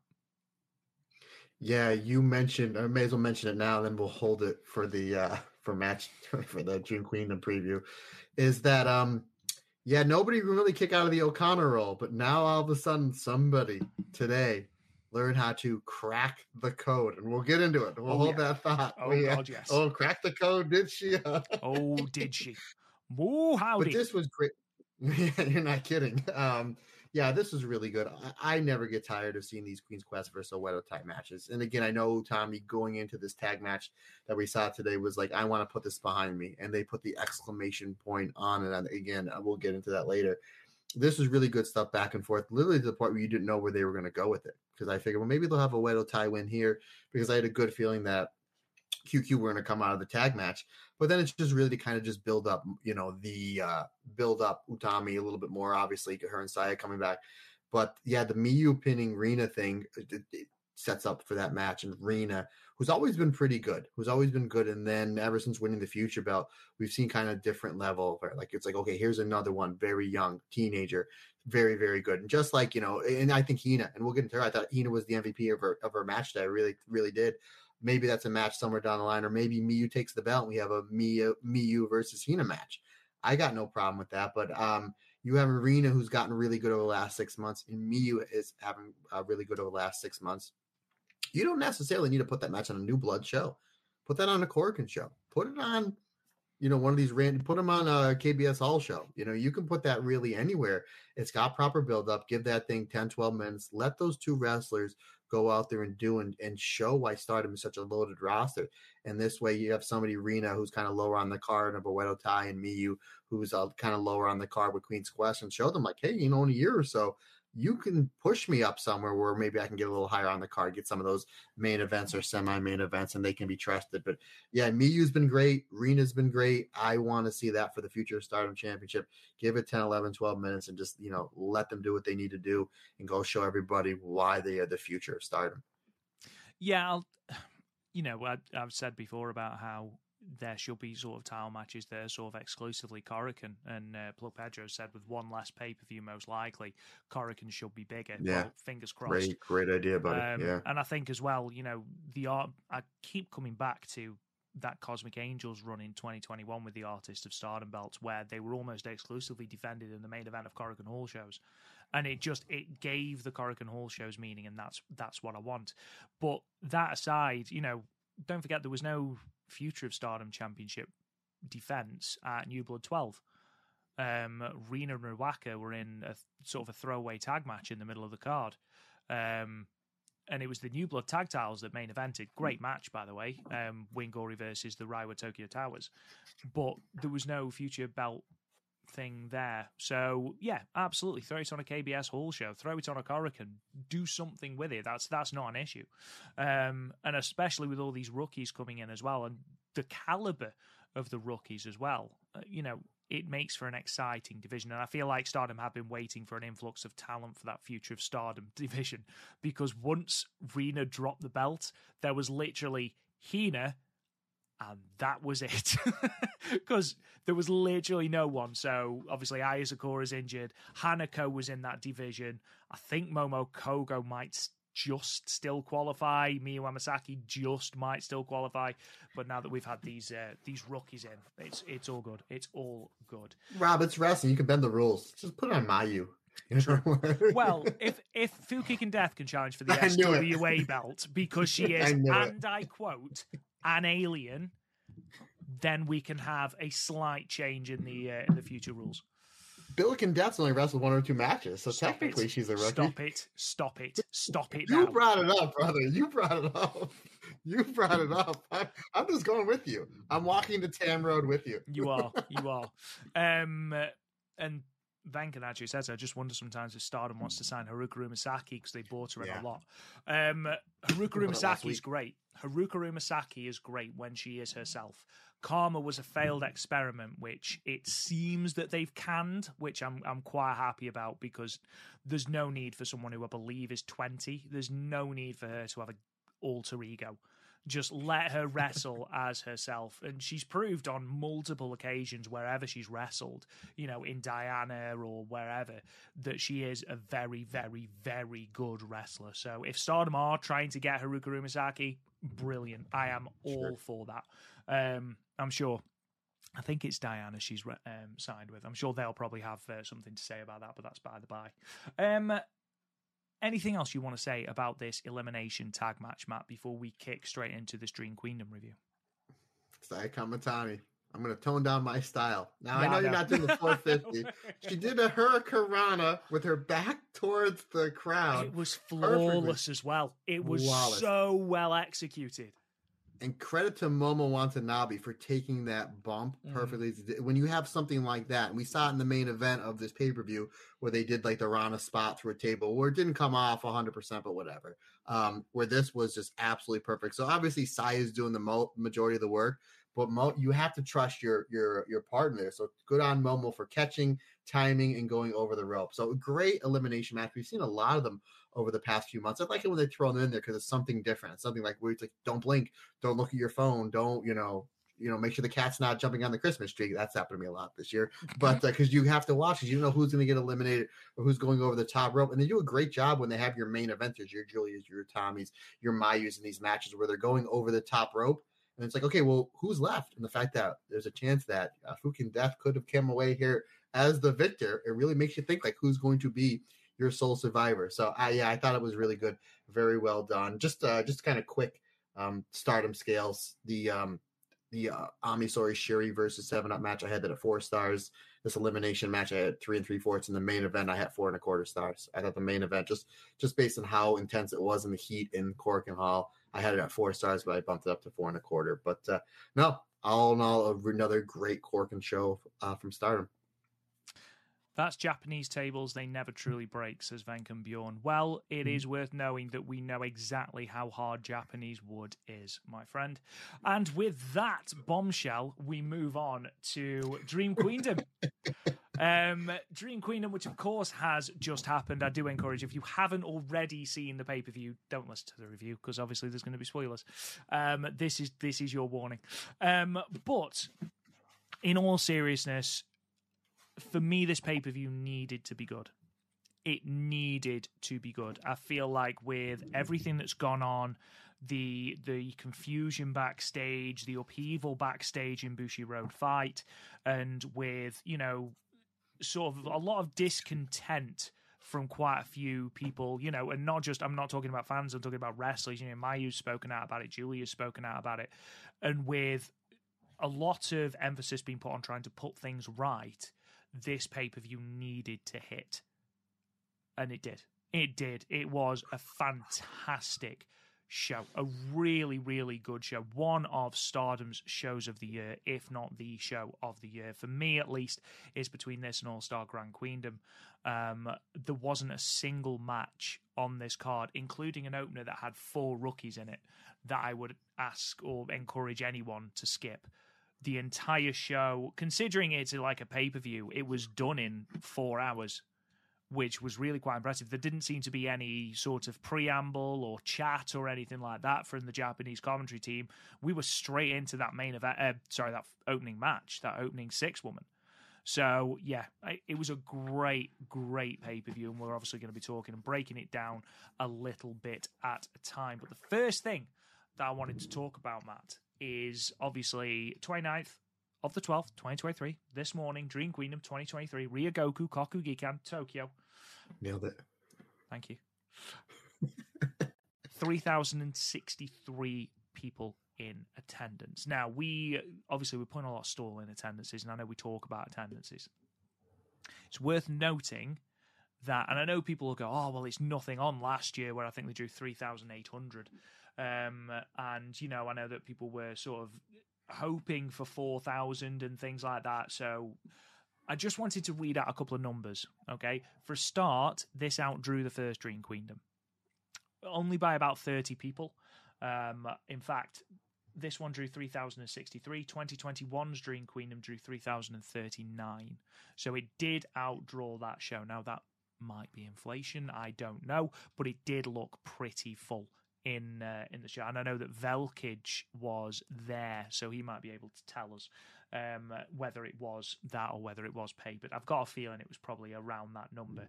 But that is also the fifth highest drawing Stardom show, single promoted, so not counting historic crossover. That's the fifth um, highest attended Stardom sole promoted show. And if you are of the very popular belief that um, the champion Fiesta Ryogoku Cinderella in 2013 was not the 5,500 people that they advertised and was more like 2,000, um, then is actually the fourth largest show in Stardom history. So, yes, it is significantly less than the 3,808 people they drew last year, but Stardom was coming off an absolutely blistering year in 2022. 2023 has been a rough year for Stardom, undoubtedly, especially the second half. The first half was okay. The second half was a little bit rough with injuries and whatever. But I feel like we've started this new era. We're going into 2024, this turning of the page, in the best possible way. We have a new red belt champion. We have a new white belt champion. Mayu's back. Starlight Kid's back. Aphrodite are back. Tam is coming back. Natsupoi is coming back. Everything clicked. Everything that needed to click in this show clicked. And that's so, so, so important, Matt. Yeah, absolutely. This was a phenomenal show. And if you look at, in my opinion, I mean, maybe it's recency biased.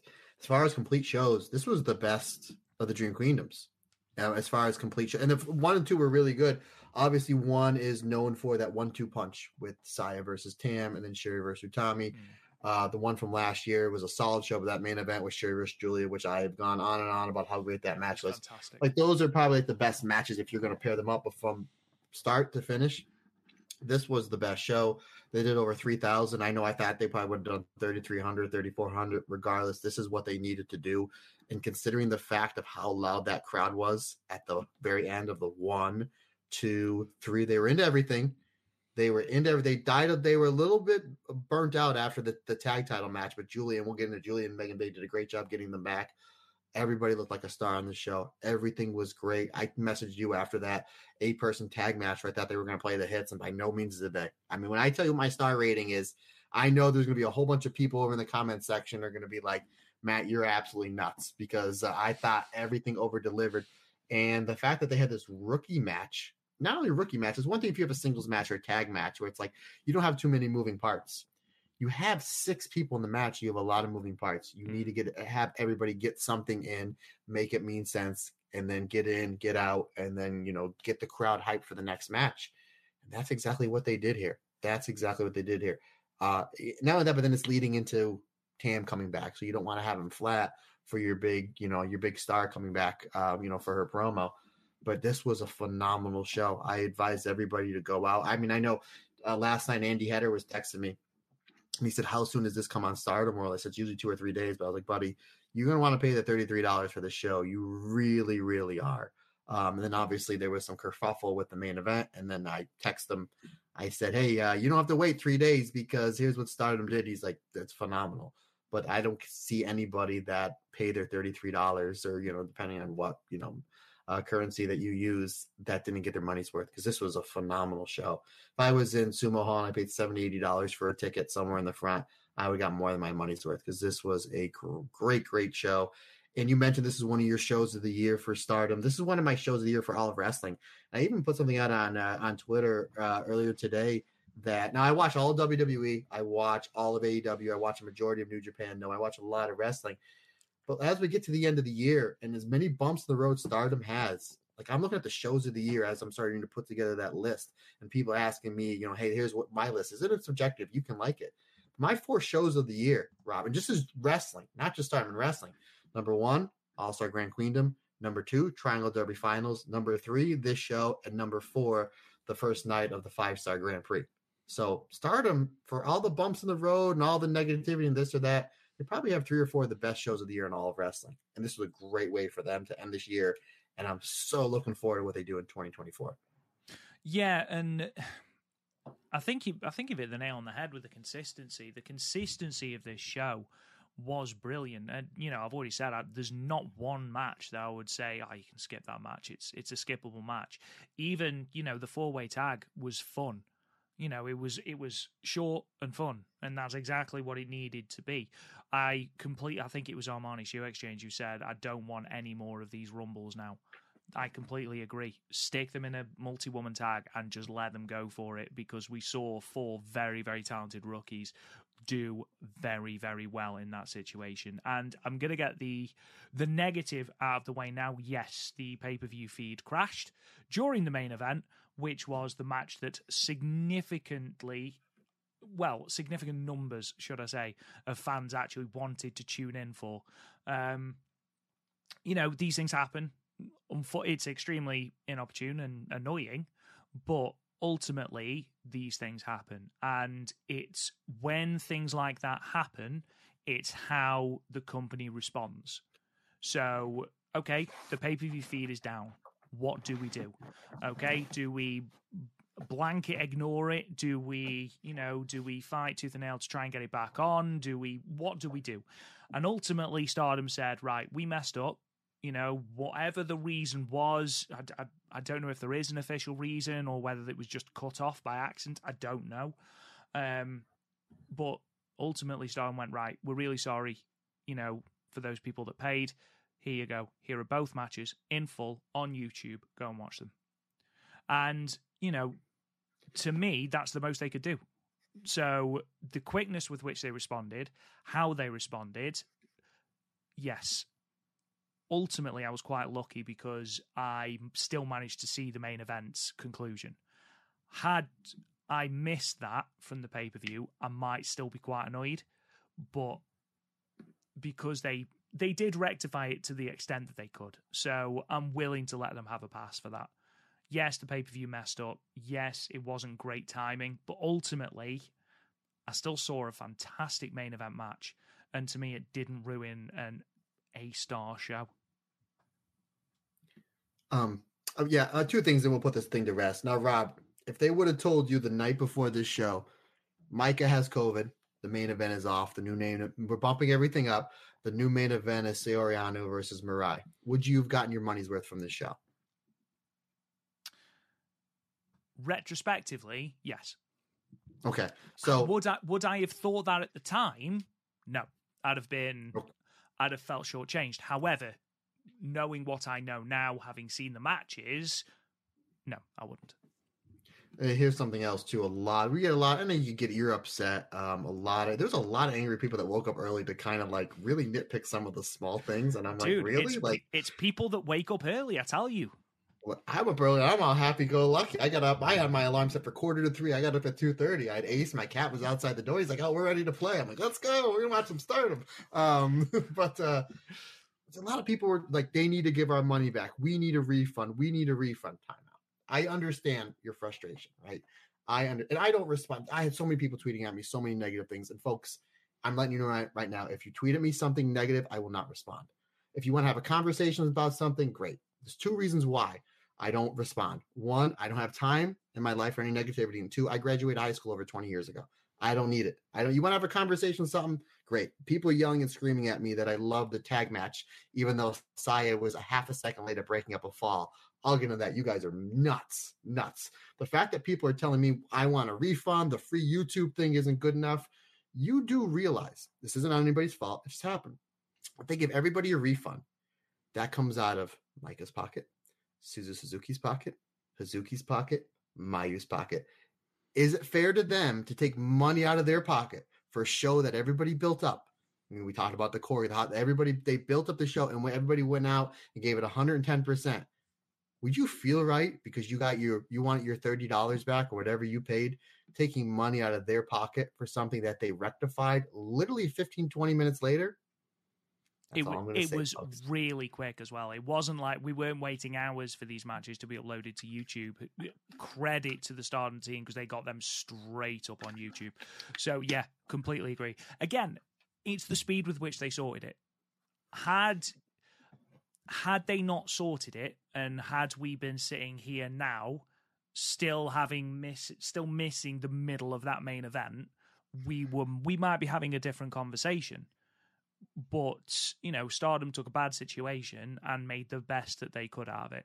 And ultimately it's the last thing i'm going to say on it because ultimately the pay-per-view was great was really good fun not one match disappointed and again we are heading into 2024 for the first time in what seems like months with a clear direction a really exciting schedule there's no, all of the fat has been cut in terms of the schedule i am down for stardom in 2024 You should do a podcast about it, buddy. You seem so ready to go. Comment, comments. Let, let Rob know you want Rob to do a podcast about Stardom 2024. Let's see it. Nah, Let's I- see it. No, I'm, I'm not sure. I'm not sure. I know Plug Pedro would rather just see you on your own. Wow, you bitter. I am bitter. He told you he loved you. Right. Anyway, let's go through these matches then. I know I ordinarily go through all the matches and we discuss them, but we'll go through them one by one. We opened with a six woman tag match Miyu Amasaki, Azusa Inaba, and Yuzuki defeating the team of Hanako, Ranna Yagami, and Sayaka Kurara, with Yuzuki getting her first career pinfall over Sayaka Kurara with the rolling arrows. That, that's called? Oh, I got to write that. I love it. No, sorry, I'm just laughing at Plum Pedro who says, Y'all both beautiful, Oh. shut up. Um, yeah, Yuzuki pinned uh, Sayaka Kurara with the rolling arrow in seven minutes and one second. It's basically a crucifix pin, but the Stardom website, I believe, has it listed as the rolling arrow. Um, so there you go. Um, I couldn't agree more with Plug Pedro's sentiment when he says this match rocked. Completely agree.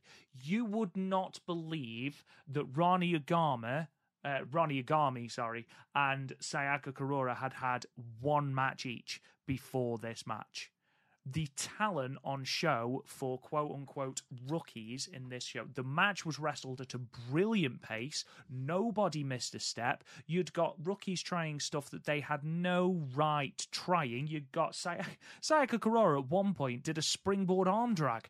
It's like, hang on, you've had one match. You shouldn't be doing this. Everything felt really, really, really cohesive. And the team, especially of Hanako, Yagami, and Kurara, they gelled really, really well. And I don't know if it's because they were three very different wrestlers. You've got Hanako, who's your Himika sort of power. You've got Ranna Yagami, who focuses more on the strikes and the sort of um, submission base of wrestling. You know, she's doing snapmare kicks with Azusa Inaba, who, by the way, is 16. That is a she is offensively good at wrestling. 16 years old, that girl is. Sign her up immediately. Um, With her sister. yeah, absolutely. Um, so yes, I completely agree um, with Plug Pedro. This match exceeded any possible expectations. I thought Miyu Amasaki did a fantastic job of leading the match. I thought her and Hanako had really good chemistry when they were fighting. Um, you had Miyu Amasaki um, converting a power bomb into a DDT, which was really cool. Um, she did really well, and my actual only surprise really was that it was Yuzuki that they gave the pinfall to. Um, ultimately, really, really, really enjoyable match. Um, I think it. Yeah, Venkin says props to their trainer. Um, I hope he gets what he asked. Bushiroad, completely agree. Um, but yeah, props to the trainer because he did a fantastic job with these women. And again, we've got the Rookie of Stardom tournament coming up um, on the 3rd of January, and four of the six competitors are in that tournament. So uh, that's very, very exciting. Overall, I gave this three and a quarter stars.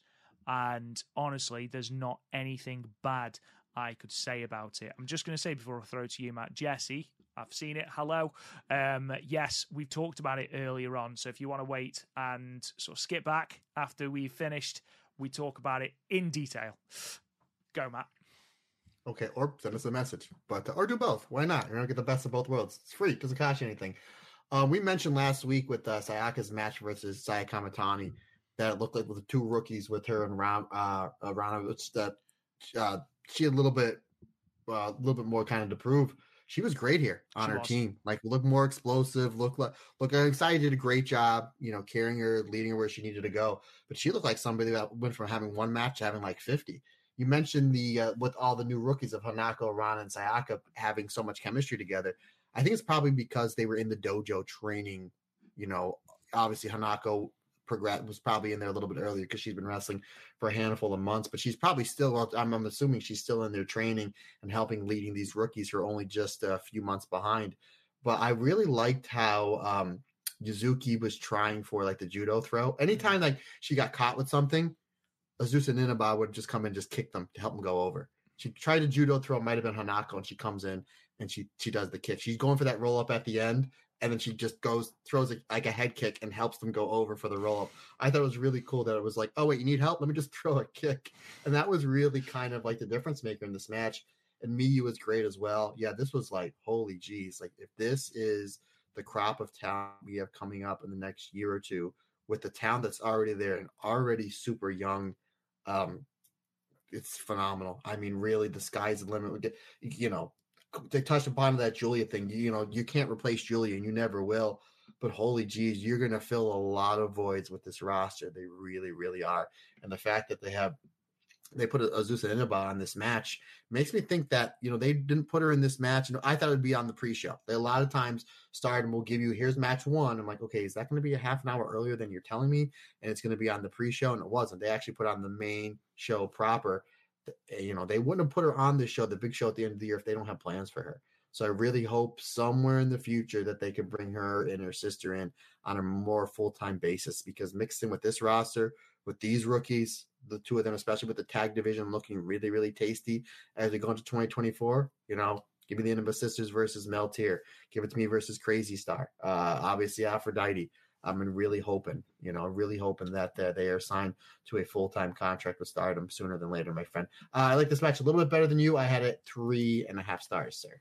Um, Plug Pedro actually says Hanan has been ringside for Yuzuki a lot. Um, and I did notice Hanan ringside actually in this match.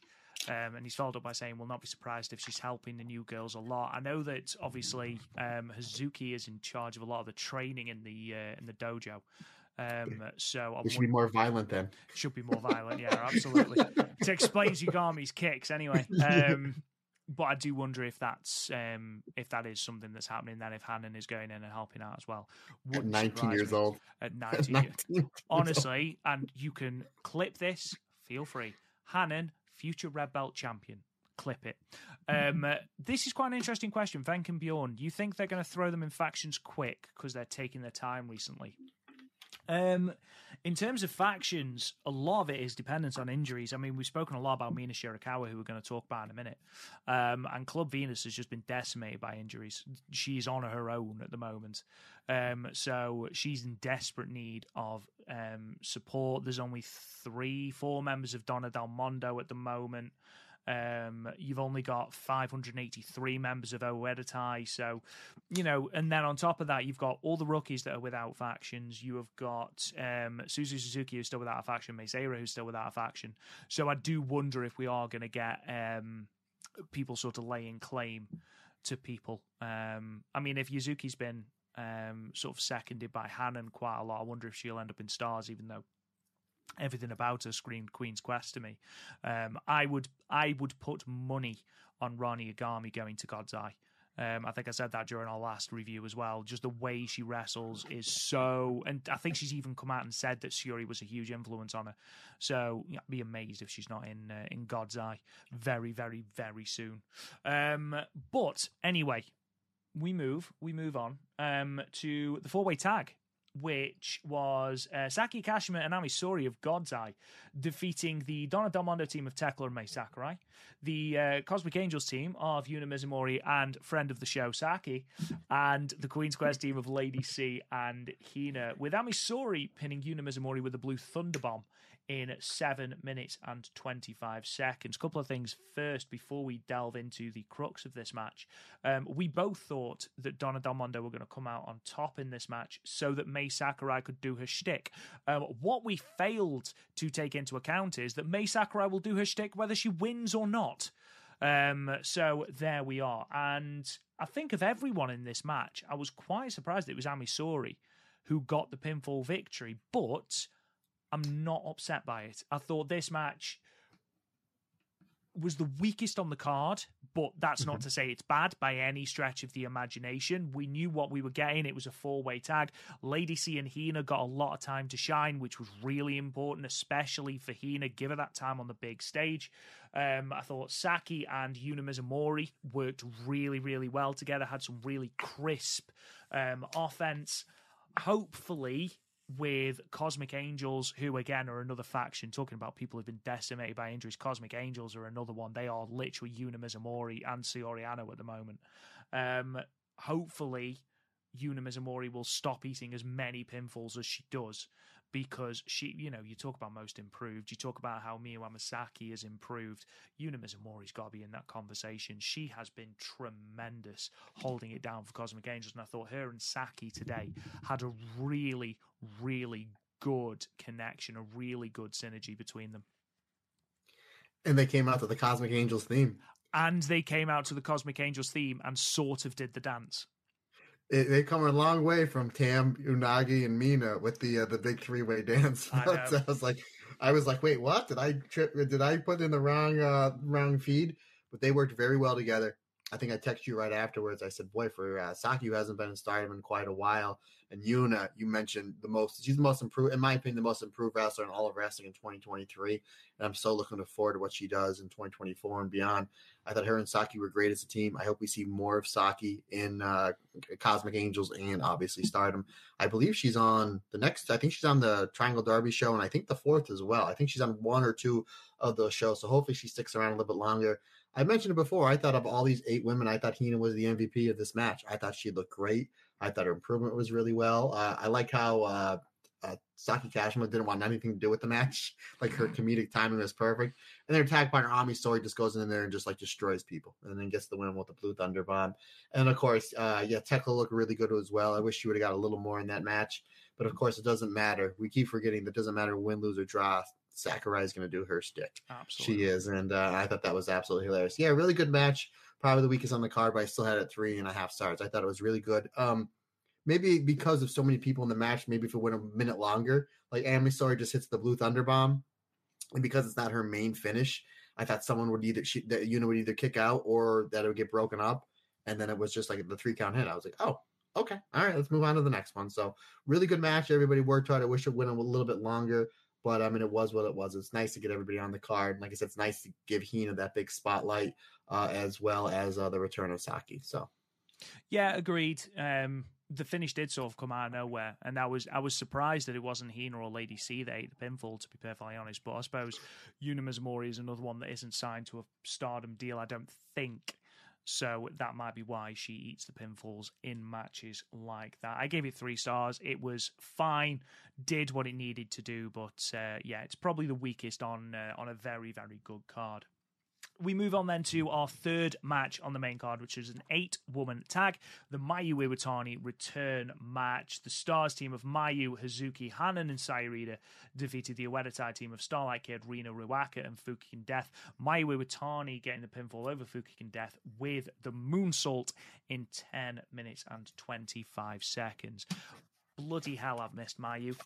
I have missed Mayu so much. That Stars team is fantastic, but there is such a different dynamic when Mayu is a part of it. Um, and you've already said about this match how you thought that, you know, it will be get your licks in and we'll go home. And all eight of these women gave something different. I thought this flowed really, really well. Starlight Kid came out with an just a complete savagery that we haven't seen in so long. And I was actually cheering in my garden room, just going, Go on, kick the hand, Starlight, kick the hand. I love that. I love the fact that we are playing on that. And Starlight Kid had this real just aggression in the way she was attacking Mayu. Mayu, who was in the match for bloody ages as well. Like she took all of the heat in this match, and then obviously will go on to get the win. The fact that the hand is playing a factor, and the fact that her next big singles match is Syuri, who you know is going to be targeting that hand. Like Mayu's in in for a world of pain. Um, but yeah, overall, loved this match. And Matt, you're absolutely right. We put a pin in it. Let's talk about it. Finally, someone has worked out how to reverse the O'Connor roll. My only negative about this match, there wasn't enough Hazuki. However, Hazuki, her one spot in this match should be played on Sports Center. So we see as the match is building towards the end, Mayu gets caught in the O'Connor roll, and you're like, okay, there's no way, right? Either Mayu's kicking out or someone's going to break it up. Mm-hmm. And just as the ref has his hand coming down for the three, you just see Hazuki's boot come in and just boom, almost take all the paint off the face of one freaking death. I was like, holy jeez, that is the uh, you know nobody. That's the O'Connor roll. The, it's almost as deadly as the Kishin Kasai. We know we how how to break it up. You just need a team with Hazuki, and just as as she's getting ready to take you into the ropes, you just need to be like, be ready, because it was one, two, and all of a sudden you see boom. It's like, oh, jeez. Literally the point that I forgot they did the Freedom rocket launcher because I was like, oh man, like she just booted poor Fukigen Death's head like right in the front row. But this was us. I mean, again, they could have done everybody do one or two moves, one or two tag team moves. Mayu hits the moves up. We'll take it home.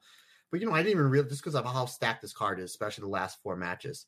As the stars are doing their entrance, it's like this is like a dream team here that they have. You have Hazuki, you have Mayu, and you have Wingori, who we just saw had the phenomenal New Blood tag match uh, on Christmas Day, uh, New Blood, um, you know, New Blood 12 and it was like, wow, like what a team this is. And then you're thinking, well, the Oedo Tag team, they're kind of overpowered here. So you have Fukigen Death, you have Rina, you have Ruaka, and then you have Starlight Kid. But of course, the Oedo Tai's got a Oedo Tai. Got right as soon as the match starts, it's like they jump. We get all these things. We get all these dives. Starlight Kid looks looks great. Ruaka got her stuff in. Rina looked terrific here. And then uh, the matches, they, we got great double teams. And again, you had double teams, you had triple team, you had quadruple teams. And again, these tag matches – if something go one or two things goes wrong, it's the domino effect because then it all kind of goes downhill, and you have to have somebody, one or two people to kind of put it back together. Nothing was wrong. The timing on everything was great. The ring position and everything was perfect. And it's just amazing, especially like these Mayu Stars teams when it comes to doing the double teams and the triple teams and the quadruple teams. It's like when she is directing, everybody knows where they need to be. Nobody's a half a step off. Everybody needs to know where they need to be, especially when they did like that four way boot scrape, you know, the Hazuki led four way boot scrape, which I thought was great. And then it leads to the Oedo dives. And then you get like almost a mini match with Fukigen Death and Mayu. And then it looks like Fukigen Death's going to steal one. Hazuki comes with the boot, and then we see um, all the rest of Stars takes out the rest of Oedo Tai, and then they, they do the, the Freedom uh, rocket launcher to Fukigen Death, and then do the moonsault. But I'm gonna give you my star rating, and everyone's gonna go nuts. They're gonna say, Matt, you are such a Stardom fan because you told me that I was gonna give this star rating going into this match. You think that I was nuts? I love this. I gave it four stars. I absolutely love this match. You gave it four stars. Four stars. I love for the pacing, the timing, the fact the crowd was hot for everything, and for you to do that match.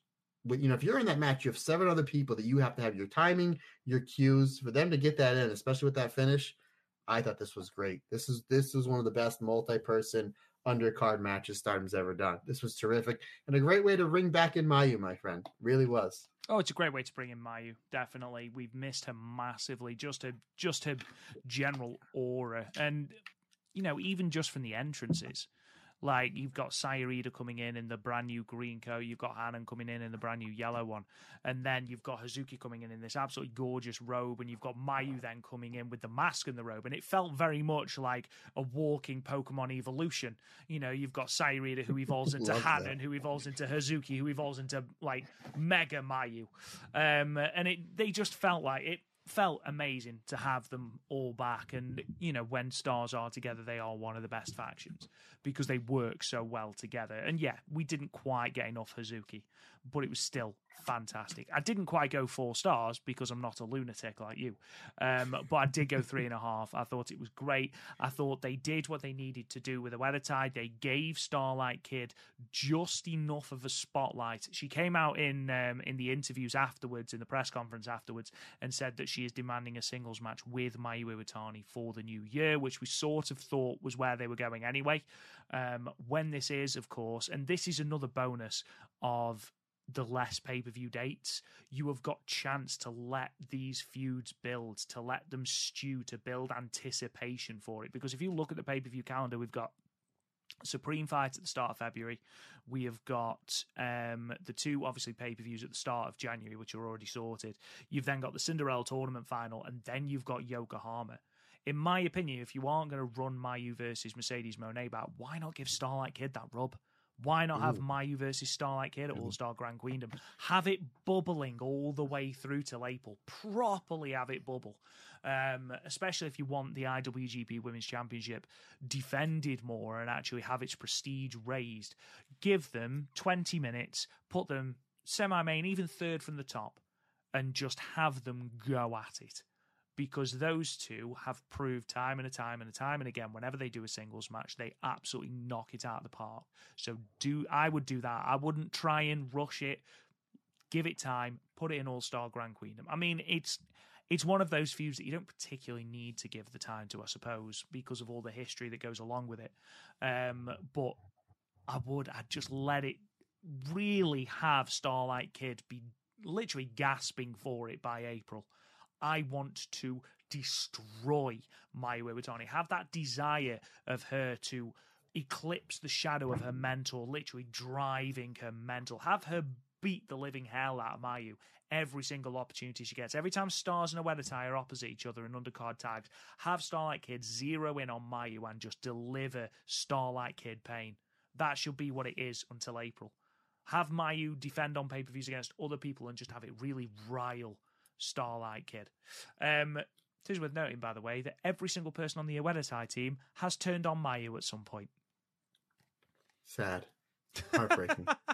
um, real quick, did you notice? Uh, I didn't notice this until our good friend Scotty Wrestling brought this out. My uh, Starlight Kid's mask, like the first mask she has, and she takes yes. off, it was an MK Sisters mask. It was. So we're definitely going mask. somewhere. We're oh, definitely God, yes. going somewhere. Yeah. And well, you know, it doesn't even need like we all think that Mayu is going to retain against Syuri, but we're not 100% sure. So you can do Mayu versus Starlight because she said I want a match with Mayu. She never said for the IWGP. So you that match does not need a title. It's just really a bonus. I mean, I would not have. I think Mayu is going to retain, you know, come next week, but Yeah. I wouldn't be heartbroken if Syuri gets a gets a crack uh crack run with the um crack run. Well, that sounded very druggy. Deal She gets a, a run at the. Uh, Jesus. Took a getting hungry. turn. Um, it took a turn bad. Merry Christmas, everyone. Um, if she gets a run for the with the IWGP Women's Championship, so. But uh, yeah, really good stuff there. Really good job planting that seed with her coming out with the MK Sisters match because clearly that's going to be the first feud for both Mayu and Starlight Kid and a great way to start off 2024 with them two going at it. I, I don't want to sound disparaging at all, but at the moment it doesn't it doesn't matter who holds the IWGP Women's Championship until it's booked better and until it is given the prestige that they promised that they will be giving it. I just I, it doesn't matter who holds it. You know, you've had it on Mayu Iwatani, the icon of Stardom, the best wrestler in the world, in my opinion. Um, and you've given her three defenses or two defenses in 220 odd days. So until it's treated correctly, it doesn't matter whether you put it on her, Mercedes Moné, Kairi, doesn't matter.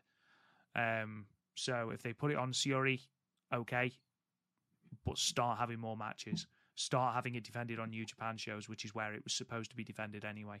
You know, big Japan, big New Japan shows. Well, we've had Dominion, wasn't defended on Dominion. We've had um, uh, what was the big one in? We've had Destruction in Ryogoku, wasn't defended there. Um, you know, we're having Wrestle Kingdom. It's not defended at Wrestle Kingdom, and that's something Mayu's actually said. You know, there's a Tokyo Dome show, and I'm wearing an IWGP Championship, and I'm not defending it at the Dome. And I'm starting to think, is that because of me, or and you know, you do start to think, well, you know, yes, we are running a Tokyo Dome City Hall show on January 4th, but it's not the Dome. You know, it's an IWGP championship. And I know that they were given five minutes at Wrestle Kingdom 17, and it felt very much like an arbitrary five minutes of, right, here's your time. There you go. It felt very much like it was a forced on them. I do wonder. I know that New Japan have just been uh, have just got a new president as well. Some guy called um, Hiroshi Tanahashi. Um, oh, I know. Yeah, I, I No don't. ace. I, I don't. I don't think he's done much. Um, but no, in, like in all seriousness, I know that there's change in management in um, in New Japan as well. So I do wonder if um, we'll see something with the IWGP Women's Championship as a result of that. Um, moving on, let's move to the next match, which was a six-woman tag match. Um, which saw the seven up team of Nanae Takahashi and Yu and Azumi defeat the team of Mina Shirakawa and Mei Seira, with Nanae Takahashi defeating Mina Shirakawa with the one second EX in 11 minutes and 41 seconds. Right. Let's get into it now. Yes, Nanae Takahashi didn't do the job. Nanae wins lol. We know. Now, I was initially very angry about the result of this match. Not that that team won, but the fact that the one person on that team who did not need the pinfall was Nanae Takahashi. However, if this is leading to something, which apparently it is, Rossy has himself already spoken about a program with Nanae and Mina Shirakawa. If this is leading to a program between those two, if Mina gets her win back, I am absolutely fine with this result. It's an undercard tag. It's not the end of the world. However, if this is a match in a vacuum, this is a ridiculous booking decision. And I think we both agree on that, Matt. You know, if if Nanae Takahashi is getting this win here, but then Mina gets a big singles victory over Nanae later on in the year, I'm absolutely fine with this booking decision. Doesn't matter. If it means it's going to be a springboard for Mina, I'm absolutely all over it. That's fine. That's great. However, if these two now don't face each other for the next six months, what was the point? What was the point? Because you had Mei Seira in this match, you had Azumi in this match, you had Mina Shirakawa in this match, all who could have used the pinfall. Yeah, I kind of don't get it because it's not like that. It's just with the Nye getting the win, it's just Mina just keeps going. They keep losing her, and she keeps losing and losing and losing. It's like she's having great matches. She's it doesn't matter if it's tag singles. Like she's drawing money, she's putting more eyes on the company, she's busting her ass. Why are we kind of bearing her? And I know last week you mentioned that you think that your early pick to win the Cinderella tournament's Mina. And I'm like, I'm all for that. I'm all for building her back up. Maybe that's what they're doing here. Like, I don't understand why you couldn't have Azumi get the get the fall here. But yeah, you mentioned it. Maybe you know, I mean, it doesn't need a long build. Just ha- I mean, we just saw it happen in a month and in, in a week or two. Why don't we say, all right, on the Supreme Fight Show on the fourth of February, we're doing a one-on-one Mina versus Nanae. Have her get a win there. Build her to the Cinderella. Build her to uh, the Yokohama show at the end of April. You know, something like that, and you know, keep Mina red hot throughout the summer going into the the you know the five star, where yeah. it just seems like, you know, I don't know why they're treading water with Mina. She's proven that she can be a main eventer. You know, she had that great match with Natsupoi for the uh, World of Stardom Championship, the Wonder, excuse me. Great match. Even as much as people don't like that result, that double title match with Tam was phenomenal. It was a great match. You know, and I mentioned, really I match. mentioned, I mentioned on the show before the biggest and best Stardom show of all time was All Star Grand Queendom earlier this year, and she had, in my opinion, the best match on it. You can, yep. you can make you can make an argument with Mayu, with Sherry, with Hashimoto, with Mercedes Moné on that show that Mina Shirakawa was the MVP of that show and it's just like I just don't know you know what's going on. And again, maybe that's what it is. Maybe it's like we're breaking her down to build her back up. Which Stardom does a great job. We saw her do it with Giulia in the spring of 2022. You know, they broke her down, lost to Sherry, build her back up in the five star, and then won the title. Maybe that's what they're doing here. That's what I hope. That's what I hope. But let's get on the positive thing, my friend. Let's talk about one of my favorite wrestlers to talk about, Azumi. Mm-hmm. Now we know Azumi's great at the high speed style. We know she's great. We saw she can throw down with Utami, with Giulia. We've seen that. We know Azumi's great tag matches, especially when she's tagging with whether it's Lady C, whether it's Miyu, whether it's Saya, whether it's Utami, it's part of Queen's Quest. She is fantastic here with Seven Up, who I don't think she's ever teamed up with before. They were doing double teams and triple teams in this match that Azumi's kind of like the main part of, as if like Seven Up and and uh, as if um, you and, and I were to take their faces off like in Scooby Doo, and it was really Saya and Utami under there. I was like, like where did this come from? And It's just like it's Azumi. She is so special. We talk about special wrestlers. She's in a category all of her own. And Mei Seira on the other side was great her and Syuri had really good stuff. Uh, we knew we talked last week how Syuri and Azumi is always a great matchup that I don't think gets enough credit or gets talked about enough because they have great chemistry together. I thought you was great here. I thought Nanae. I thought everybody was great here. I didn't like the result because it's another Nanae win that she doesn't need, another loss that Mina doesn't need. However, if we are building towards Mina getting that win back, and that and Nanae hasn't had a singles loss since the Syuri title reign last year. I don't think so. Not in Stardom. I don't think she's eaten a singles loss. So if she eats it on a big show with Mina Shirakawa, and then we're building Mina back up, I'm all for it. I thought it was a great match. I had it three and three fourths stars. Again, I thought Azumi was the MVP here. Um, yeah, her stuff with Mei was really good, and I just really hope that we're building Mina back up because I'm such a huge fan of her, and she just works so hard, and she's so great in the ring. And doesn't matter what situation you put her in, Mina is always going to deliver. Agreed. Um, I actually gave it four stars. I liked it a little Whoa. bit more. Look at um, you. And hear you, and I'm I'm really sorry if I'm mispronouncing your name, my friend. Um, I saw this comment. I enjoy the passion injection matches, but I'm really tired of her beating people and they don't get their comeuppance. Completely agree. Starlight Kid. Like yeah. the Starlight Kid, where she's already like the main event. Like, completely pointless. Completely pointless. You look at her matches, like her match with Waka Tsukiyama was perfect. Um, her match with Lady C, a match with Miyu Amasaki, but like Mei Seira, she didn't need to beat Mei Seira. Um, that seemed like a really pointless passion injection match as well. And you know, if she's there to do stuff with the young wrestlers, with the rookie wrestlers, great. I think that works but eventually one of them is going to have to beat her. And I know they did that with Waka, and yeah, it was a great feeling. And actually, it was probably one of the better booked stories of the uh, of the year. But ultimately, she hasn't eaten a singles loss since she's been in Stardom again. You know, turning up regularly, or I, I don't think she has. Um, in fact, I'm sure she hasn't. Um, and yeah, absolutely. You know, Starlight Kid is mentioned um, you know, hopefully, obviously, 2024 is a big turn for Starlight Kid because, if anything, her year went down the pan after losing to Takahashi. Um, yeah. she hopefully uh, happen to Mina. Yeah, it doesn't happen to Mina. Well, look, if it happens to Mina, then I will be extremely annoyed retrospectively in this match. I'm willing to hold off because I am convinced that Mina is going to win the Cinderella. Now, the victory in the white belt match does sort of put a crux in that. It does sort of put a kink in that, but we'll talk about that in a moment. Um, uh, let's talk about the first of our four title matches then. It was the Goddess of Stardom titles. The 30th champions Aphrodite, Utami Hayashishita, and Saya Kamitani um, defeated the Oedo XL team of Momo Watanabe and Natsuko Tora to achieve their first successful title defense. Utami pinning Tora after the torture rack bomb in 16 minutes and 22 seconds. Now, uh, great stuff, fantastic stuff.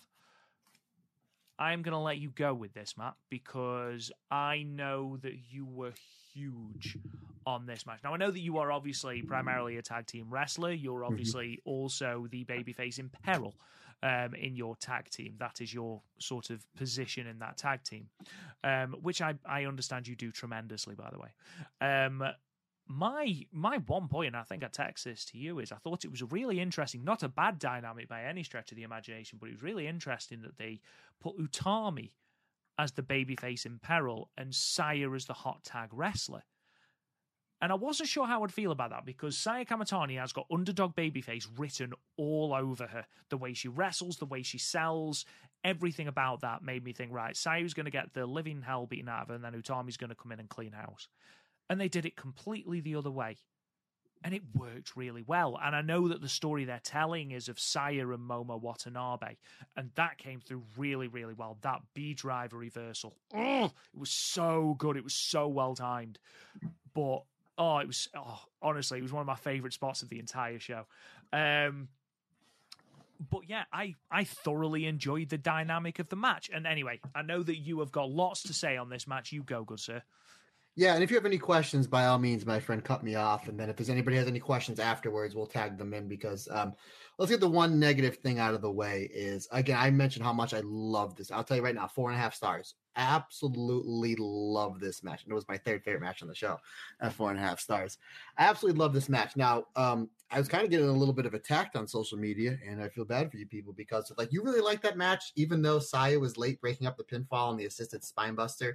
Now, to be fair, I was taking my notes and I kind of just looked up and kind of saw. And I thought maybe she's a little bit late. And then you might have texted me a couple seconds after. Like, I think Saya missed her cue because the ref pulled the thing. I went back and uh, while I was waiting for what I thought the feed was the catch again to watch the main event, I went back and watched this match and then we got it on YouTube. And yeah, she was late. And does that take away from the match? I don't think so. And here's the reason why. Again, uh, I'm going to explain wrestling psychology with real life psychology, and hopefully that gives you more of appreciation for this match and just wrestling in general, special tag, especially tag wrestling. So, say you and your friends are all out for a nice dinner. You walk in, the atmosphere is great, the hostess is great, your waiter, waitresses are great. You and you know three or four of your friends, you know, or your relatives or your loved one or whatever, boyfriend, girlfriend, whatever. And the place is clean, the food's great. You get your drinks, your drinks are great, your appetizers are great. You're halfway through your meal, which is tremendous. You're having a great time somebody four boots over sneezes really loud and you all stop eating you look up because they kind of disturbed your meal and you're like that was really loud wasn't it? Okay. You go back you finish your meal you have a dessert and then you have a nightcap drink and everything was great. That one person who sneezed which was an accident that made you look up for two seconds did that ruin your night? No it didn't. So why are certain people attacking this match because of Saya was off by a half a second to break up the pinfall and technically, if you look back at it, she kind of touches Utami's arm. It's referee's discretion to break up the pinfall. I digress, sir. I digress. I hope you know that paints a bigger perspective. So let's let's talk about tag team wrestling and the, the genius psychology of this match. You have the pure babyface team of Queen's Quest of Utami and Sai Kamitani versus the pure heel team of Momo Watanabe and Tora. Can't be any simpler, right? Utami wants to start first, and she wants to start with Momo she goes to lock up with Momo because you have the former leader of the faction and the current leader of the faction. That's kind of where some of the heat is, and Saya as well. And Utami goes to lock up Momo ducks not once but twice. and now you're building the anticipation. I was like, this is genius. They didn't even touch it. This is genius. Utami starts out wrestling Momo. Now all of a sudden Tora is like, I don't like this. Let's get a two on one advantage. They try to double team Utami. Saya Kamitani is like, this isn't happening. Comes and hits the big drop kick the heel faction goes to the floor. Saya goes for the picture perfect springboard dropkick. As she's setting up for it, I have two thoughts that come across my head. One is like, if she hits this, this is a big move, a minute in the match. That means this match is only going 10, 11 minutes and it's going to be a blitz, which I'm fine with, but I'd rather the long story. Or she's not getting hit with it, which she does it. The ref gets blinded, which I mentioned last week. I know that there's going to be some cheating in this match as long as the ref gets blinded. Did ref didn't see the terrible crate. At the same time, what else are you going to throw, right? Um, the uh, the crate, the case, yeah, whatever, uh, the the milk crate, whatever hit Saya. Now we forget about that, right? Now it's a great, it's a real... great shot, by the way. It's a fantastic yeah, shot. Really is. now, now, and I, whatever somebody's putting together a tag match, and they come to me for advice, and if they're doing a hot spot, I always bring this up. You thought you were going to get that spot, and Saya Kamitani has one of the best springboard drop kicks you'll ever see in wrestling. Perfect timing, the way she expends the, the for lack of better term, wings. You know, she's the Phoenix. It's a thing of beauty. It really, really is. Go back and watch that white belt run. She does in every match. The timing, the psychology, everything is perfect. So if you get that move early and then you have a 20 minute match, it's like, for example, if you're going to see the, you know, I'm using the new Batman movie. You know, it's a two hour long movie. An hour in, he catches the Joker. What are we gonna do for the next hour? Him and Jim Gordon are gonna have coffee? Yeah, great. We already saw the main crux of the match. You want to build to that move. So you think you're getting this springboard planche a minute in, you don't get it. So it reminds me of the time when I was about five or six years old. Me and my dad go to church, and he looks at me and he said, "If you're good at church and you pay attention, we'll stop at the donut shop on the way home. You can get a donut and a chocolate milk. Great. I'm anticipating it very much like I'm anticipating the, the springboard. We go to the donut shop for a little Matt Turner trivia. My favorite donut is a Boston cream. Walk into the donut shop, I get my chocolate milk. They're out of Boston cream donuts. Oh, I thought I was gonna get my Boston cream donut. I thought I was to get the Sai Kamitani springboard this early. And I was like, oh, I guess I'll take a French curler. Well, I don't remember what I got 20, 30 some odd years ago. Sit down, have a conversation with my dad. We talk, probably talk about wrestling or football, whatever. I would, you know, the donut's great. Don't get me wrong. Completely forget that I was going to get the Boston cream. Completely forget. Here we go. Completely forget we were going to supposed to get this springboard. We get done with the donut. The manager comes out and says, Hey, I heard you wanted a Boston cream donut. We just made a fresh batch on the house. Now I went from I thought I was going to get it, I didn't get it. This one was pretty good, and then I got it. That's what Saya. Now, not only Rob do we get that once, we get it twice in this match, and I will get to that. Obviously, Saya does hit the springboard. Um, so she gets hit with the crate. They do a little bit of heat on Utami, which I call that a warm, right? I call that a warm. I've never, okay. yeah. I think I might have heard Jim Cornette say it once or twice. I'm so lucky that I got to learn from that crazy, crazy bastard when I was in Ring of Honor. I would literally put my, I would literally put my headphones in my head and turn the volume down, and I would just hear him tag, talk about tag team wrestling. So, so it's not a long heat. So you, because I, I'm the same way. Saya Kamitani, in my opinion, is the second best seller in this company. My, it's Mayu and everybody else, but I think Saya, especially in that white belt range, she's the second best seller, it, for my opinion and Utami's kind of comes in with the clotheslines, the four, the whole nine for the hot tags. I'm like, oh, that's really weird. Utami takes a little bit of heat, warm, tags inside, same thing happens there. So you do double heat or double warm. So I get it. The match is building, building. We get in double team after double team after double team, which I thought was great. I loved how you mentioned it that uh, Momo hits the uh, the inhumane driver. Utami breaks up the pinfall. Tora pitches Utami out. and she goes for the B driver, and then Utami comes in clothesline. She takes the code red so or good. code or code green if we're going to color coordinate it because uh, right.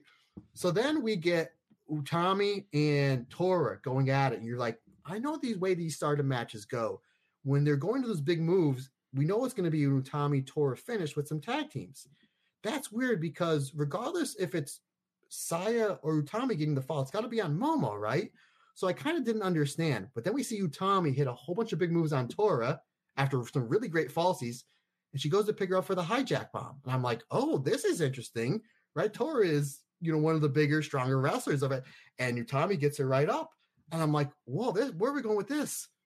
Momo, this is the genius of the match. Because then I'm like, why isn't Mo- why isn't this coming down to Momo needs to take the fall? Momo comes in and does the mist. Never done before. Does Tora's mist. We saw Tora do every match in the five star. I'm like, this is genius because nobody sees it coming then hits the head kick. Then eventually we get the Saya springboard. She puts it at the right place at the right time. Eventually, Tommy comes back and we get the hijack bomb on Tora. So not only did we get one big move tease we didn't get, we get two. And I thought that was going to be the finish until Momo out of nowhere, you don't even see her breaks up the fall. They go back and forth. Tommy's just German suplexing in the world. They hit the magic killer. And this is great because then what it really comes down to is the teamwork of Saya and Utami to put away the, the, the, the, you know, the bad team that's cheating, ref blinding, crate shot, K shot, you know, missed the whole nine. So then Utami's hitting German suplexes. Saya gets up. They hit the uh, uh, German suplex assisted dropkick off the top rope, which it amazes me how like Utami doesn't get crushed on that. Like it's absolutely a thing of mm. beauty. I love it when they do it. And then um, Utami looks at Saya. Saya looks at Utami. At the same time, we have the Star Crusher and we have the Torture Rack Bomb for the finish. Tommy said she wanted to put the final nail in this coffin. They did because they, even though Momo didn't technically take the pinfall, she took the finish from Saya Kamitani after she was the one that was cheating the most and had to use her tag partner's cheat tactic. And it still didn't work because what ultimately overcame the Oedo Tai was the tag team work of the best tag team in the world, Utami and Saya Kamitani. Folks, it's so simple and they made it so great. Four and a half stars. If you're looking to study professional wrestling, tag team wrestling, this match is so simple to follow when you break it down, and it's absolute genius. And Plug Pedro says, Rob, can you recommend Matt to be a wrestling teacher for a university course? yes, I can. And if you'd like to uh, send all booking requests for Matt to uh, robgoodwin at gmail.com, all money can go there as well. I will absolutely make sure that Matt gets it. Um, yeah, this was uh, this was fantastic. It's it's tag team wrestling in its simplest form, but executed so well by four really, really fantastic wrestlers. Um, as we talked about on the preview, how Momo Watanabe has recaptured that form that made us so compelling during her um, during her early Queen's Quest days. Tora has found a completely new lease on life since she's come back from the injury. That five star was fantastic for her. Um, I must admit, the box being yeeted, as uh, Hiru said, um, at it. From, Sire. Sire's like half springboard. Yeah, so honestly, like, you, it was so well timed. So well timed. Um, and yes, you know, there's no getting around. Saya did miss a pinfall, but ultimately, it was something that I forgot almost instantly because then you're on to the next bit, you're on to the next bit. And the fighting between Momo and Saya actually overshadowed the fighting between Utami and Tora because a lot of what Utami and Tora was doing it was in the ring, and then you could just see it the way the camera was set up was Saya and Momo fighting on the outside and you know stopping each other getting in to break up pinfalls, and it's been the story that they're building, and I really really enjoyed that. I gave it four and a half stars as well. Thought it was a really really really well well paced, well structured, entertaining match. Yes, something went wrong in it ultimately, who cares? Focus on the positive. Glass is half full. We got a great Aphrodite title defense. No turns, no random booking shenanigans, no Oedo Tai, Oeditaiing their way to a, a tainted tag victory. Thank God. We got what we wanted and I think that, and again, this may be my QQ bias. I think just by the way that this match was built and what they did in their their interviews going into this, I think we're in for a long, long for Goddess. I mean, it's not. I mean, obviously the red belt, white belt, we've had these year runs, but I think we're going to get at least a six to eight month run, hopefully, you know, out of these two, and rightfully so, because you can literally main event with this team at any show, and if you put on stuff like this, quality stuff like this, I mean, it's it's an easy sell. Well, it's funny you should mention that because the uh, Thunder Rock tag title reign, which is what you're talking about at the moment, which still to this day, the eighth reign with the belts, we're now on reign 30, is still the longest reigning title defense, 407 days. Since then, and bearing in mind that Thunder Rock dropped those belts in 2016, we have had one reign that has reached 300 days we have had one, two runs since then that have reached 200 days. And don't forget, one of those is ALK, and Julie was injured for a large chunk of that. Hmm. Um, we've had a smattering of 100 days, but nobody's really sort of taken the bull by the horns. Obviously, Aphrodite's last run, they held it for 153 days. We are due a long long title run with these belts, especially recently where we've hot shotted them so much since um, Seven Up dropped the belts, we have had one, two, three, four different champions. Ooh, They dropped the belts in April, April. like, and they were vacant from the end of November to well, they were vacant for two weeks. So you know, it's due a long run, and I think of all the tag teams, I would argue Aphrodite are the team to sort of take those belts um, and sort of give them an importance. Because again, since those 407 days, we've had one long reign, and that was the Oedo Tai team of Hana Kimura and Kagetsu who held them for 347. Um, and as Venkin says, Melty shouldn't have lost to Seven Up. Oh. No, they no, they should not have done. But uh, that was a that was a podcast a long time ago, and I believe an hour of it was just me and Matt going, "How the the- hell has this happened?" In a galaxy far, far away.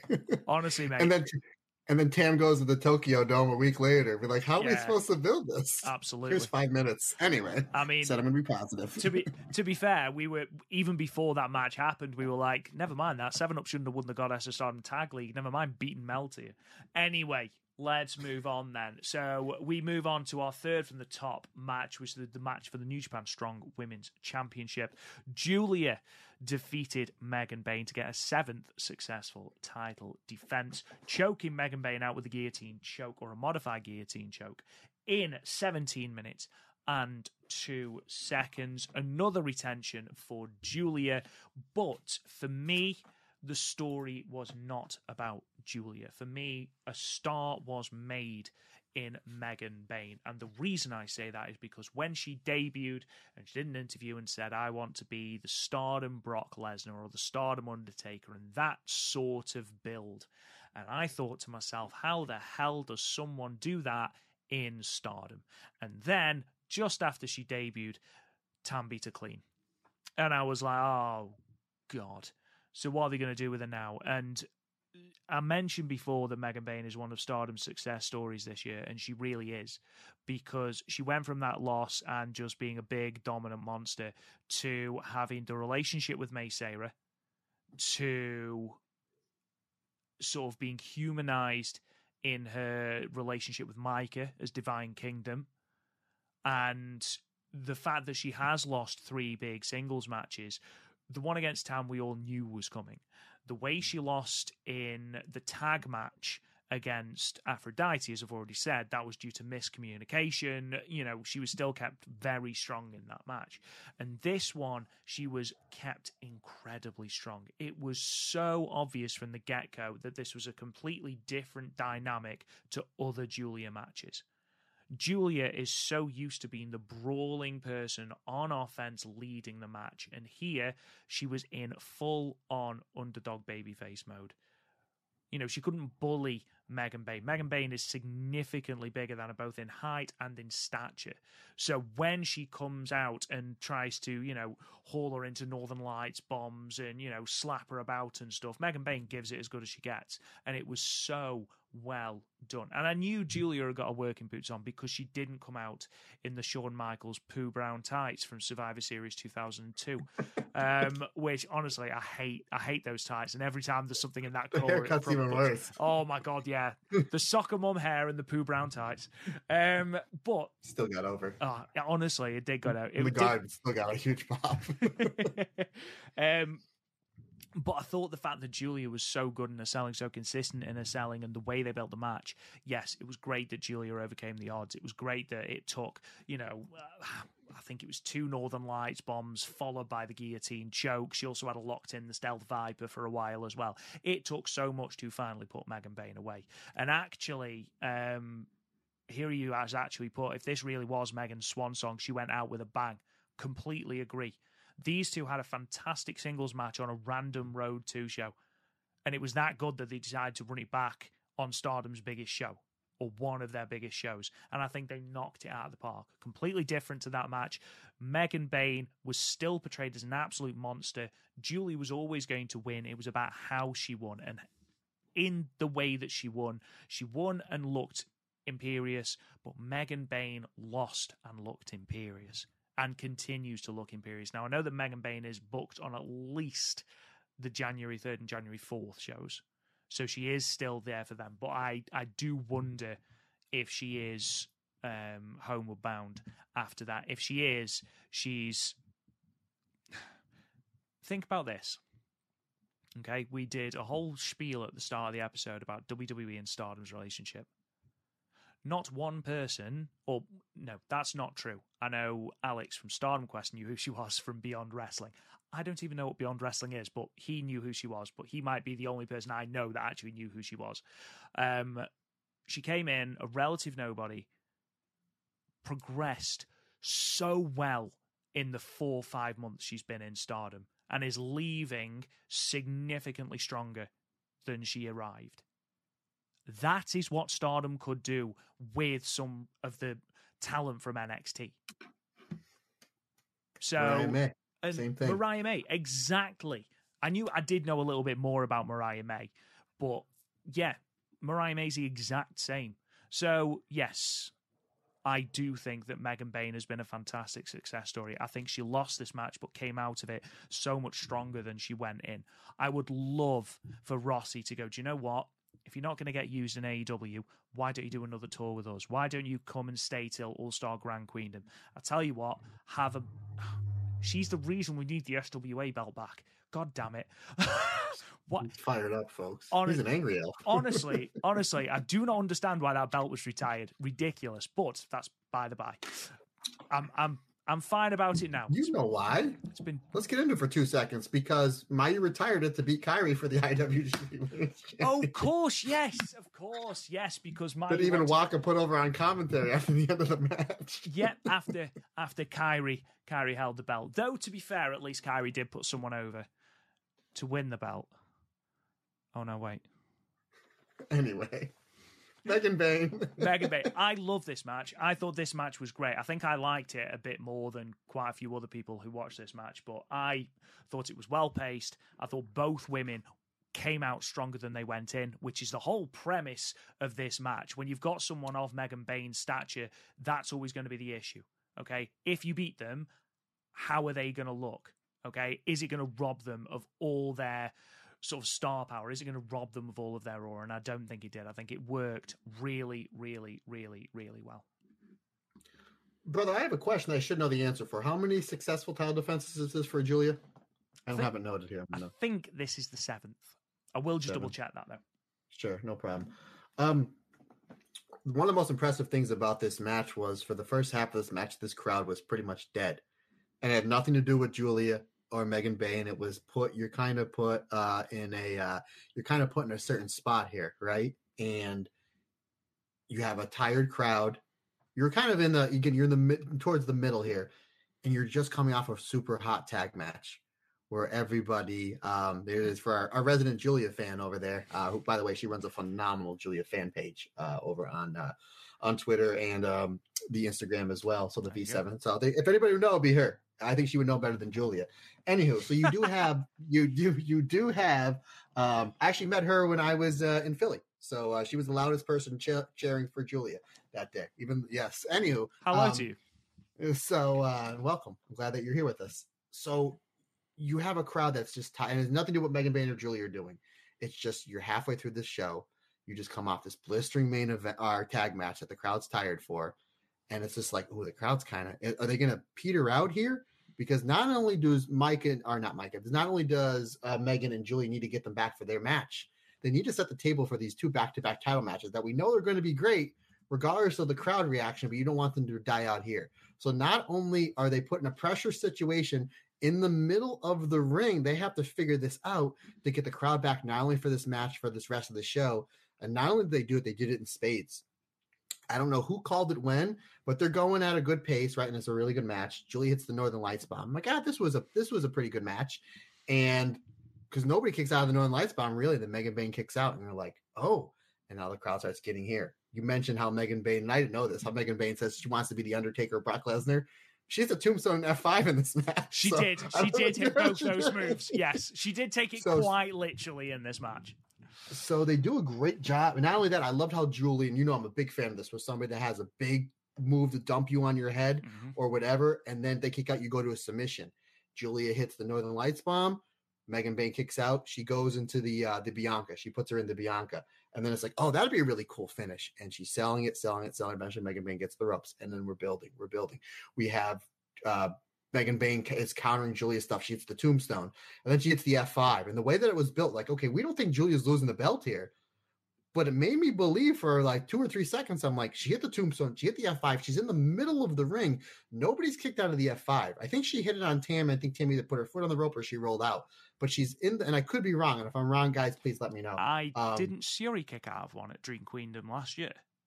No, no, no, the F5. Oh, Megan Bayne's F5. sorry, ignore me. Yeah. Sorry, I thought you were still talking about the um, what's it, the Northern Lights bomb. I was like, Ignore did. Megan Bayne wrestle? Sure, I thought she wrestled Imagine. Giulia in that great match. Wait a minute, I'm not even drinking. What's in this? anyway, so uh she kicks. So they're kicking out of the big moves, and you're like, okay, now we're building, building, and it seems like every big move they're kicking out of, and they're taking their time. They'll hit it, sell it, and now the crowd. They were here.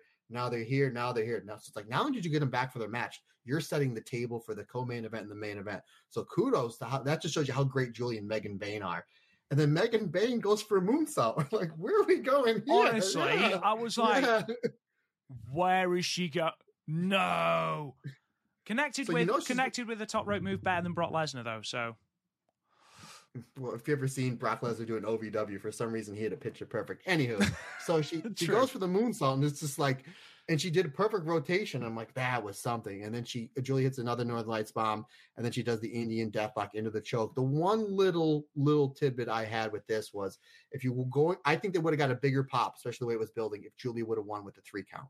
She maybe would have hit a Northern Lights bomb, picked her up, and then another Northern Lights bomb, or hit the Glorious Driver, regardless, because the way it was building. But I understand you want to keep Megan strong, you want to do a pass out finish. I think the Indian Deathlock, for somebody who's seen a lot of Giulia matches, is like her third rate finisher. You have the Bianca and the Stealth Viper. I would have much rather have Giulia put Megan Bayne in the Stealth Viper for two really two main reasons. One, you just dropped her on her head twice. The Stealth Viper, it's basically the cravat STF. So you're working back to the neck. It's a choke, and you've already softened up the neck. Two, I always have that visual for the Wonder of Stardom Championship when Tam passed out from it. I mean, she had it in bad. And I thought that just would have been cooler. Regardless, that's my little nitpick. I love this match. I think this is the best of the New Japan strong matches, not only from Giulia, but from when um, uh, Willow had it as well. I think this is as great as the Izumi match was great. Don't get me wrong. She's had a lot of great matches. This was her best one. This is the best Megan Bayne match. This is a phenomenal, phenomenal match in a great way. And again, I gave this four and a half stars. I, I probably would have had it four and a quarter, but I bumped it up just because, again, the crowd's here. They got them here, and they got them here, and they never came down for those two title matches. Four and a half stars. Kudos to Megan Bayne and Giulia. As much as I love Giulia, and as great as I think she is, I think she's even better now because now her her uh, psychology of crowd control of knowing when to do what and what to put what and then set the table for your next two matches just makes her even a bigger star. So i thought that was fantastic. I gave it four and a quarter as well, and I think that's that's an area of Giulia's game that she's really improved on. Um, is you know she's always been, as I said before, a very dominant wrestler, a very you know brutal wrestler in her offense, but it's always been how she's on the back foot for me because she doesn't do it very often. There's not many wrestlers that can out muscle and out bully Giulia. Uh, Willow Nightingale did it a little bit, and obviously Megan Bayne here did it as well. And I think that's an, a really good feather to uh, to her bow that she can do that, that she can uh, that she can flip between bully and bullied, um, which I think is really important. And then, oh. So post match, um, we had some lovely stuff between Giulia and Megan Bayne, really putting Megan Bayne over as she left. It did feel very much like her swan song. It did, you know, the way she was sort of watched by the camera as she went to the back. It did feel like she was leaving. And then it cut to a New Japan logo, and and we heard clapping from off screen. And bless Trish Adora. I thought it was Mercedes Moné, and I lost my mind. And then Trish Adora came on, and I felt really bad because my excitement level went from there all the way down. Not a good promo. She really did. She really cut. She cut great promo. She cut great promo. And I was It's gonna be a great match too. It's it's going to be a great match. Absolutely. It's been made official for the 13th of January in San Jose at New Japan Battle in the Valley. So if you are in the San Jose area, go and check out Giulia versus Trish Adora. From the limited stuff that I've seen of Trish, she's fantastic in ring and she's to her style will meld really well with Giulia's, I think. But it was just the fact that I thought it was going to be. I got it in my head that Mercedes was going to do a video package at this show. I don't know Me why. I I was don't- the same way. We're nuts. We're nuts. I was like, it's not going to happen. Um, oh, here you's going to be at um, Battle in the Valley. Well, if you are going to be at Battle in Give the Valley, notes. give us Yeah. notes, my friend. Let us know what it's like. Um, and I hope you have a fantastic time, buddy. Um, yeah. but yes, so uh, yeah, I was, I was, I felt really bad. I We're felt really bad on Trish Adora, but it'll be a great match. So uh, yeah, I'm looking forward to it. We then move on to our semi-main event, which is going to. There we go. Sorry, I had the wrong page open for my notes. Wonder Stardom title match. Saori Anou. Or Saori Anou, sorry, defeated the champion Mirai with the Japanese Ocean suplex in 24 minutes and 43 seconds, ending Mirai's reign um, at 180 days at just three title defenses. Now, Matt, friend Yes, of the friend of the show, Scotty Wrestling, great guy. He said something along the lines of how the Wonder of Stardom Championship run or the Wonder of Stardom Championship needed to change hands. It hadn't helped Mirai in the way he thought it would do, or it should have done. Now, we know that um, Mirai's had fantastic matches. You know, she had a great match against Momo Watanabe. She had two great matches now against Saori Anou. I know that a couple of people were upset when uh, she has been sort of bumped off the top of the card or from near the top of the card by, you know, the New Japan Strong Women's title and stuff like that. Do you think Mirai has benefited?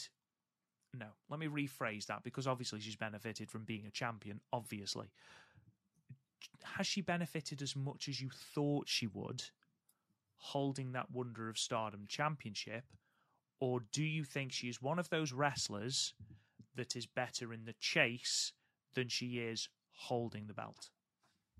Great question, brother. I'm gonna say yes or no because yes and no, and I'm gonna give you my points not to be a cop out. I thought she would have the belt longer.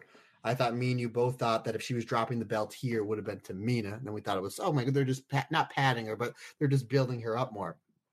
Um, the fact that she had a great chase with Saya and then a great chase against Tam, and then was able to win the belt and has, I mean, the Konami match, these two, were match. I mean, they're all been bang the Momo match. They've all been bangers. Uh, she should have had the belt longer, in my opinion. With Sayori winning the belt, we talked about this last week. Does this mean she's like signed or verbally signed? We don't know. We don't know. I know a lot of people were saying this is the first time since Toni Storm that a non-signed wrestler has held one of the two belts. I think Rossy would have locked something down here one way or another. Maybe the, the fact that it's like, yes, I know you have the Suki Bond thing and the uh, Oz Academy. You can kind of finish those dates, but you are our top priority here. So when she won the match, I was like, okay, she's got to be on some sort of contract or verbal agreement where we're going to see more of her in stardom, which I'm all for. Now, you talk about Mirai. She loses here. Okay. Again, I say it all the time. I say a lot of things all the time. It's not who goes over, it's who gets over. Mirai had a great chase for this belt. She had great matches with this belt. We need Maika to have a really good V1 coming out of the anniversary show at Supreme Fight. If they do a little build, and if we get now, we know that she's not going to lose on V1. Will you be disappointed if our main event of that pay, first pay per view of next year? Well, obviously we have the the pay per view is the third and the fourth, but on the fourth, the Supreme Fight. Would you be upset if the main event is Maika coming off this short but really good Wonder Run versus Maika? I think that's a great way to get Maika over because you know it's going to be a great match. Would you be upset if that's our main event? Because you built her now. Now she has that white belt. She's in the same vein. She has two Cinderella wins, so that puts her on the same plat- plateau as Mayu.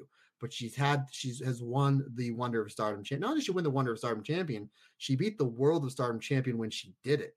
And again, she's had great matches, and she's now she's in the same you know category because she's won the belt that Giulia had and that Tam had and that Mayu had and that Io and Arisa and Sai and yada yada yada. So that's a very lauded belt that a lot of wrestlers that we love have never had. Natsupoi, Hazuki, uh, Jungle Kyona, so on. So Azumi, Starlight Kid. Obviously they haven't been there yet, but there's not there's a lot of great wrestlers that have never held that belt before. She held it, and I think now you can give her kind of a little bit of a run towards the main event.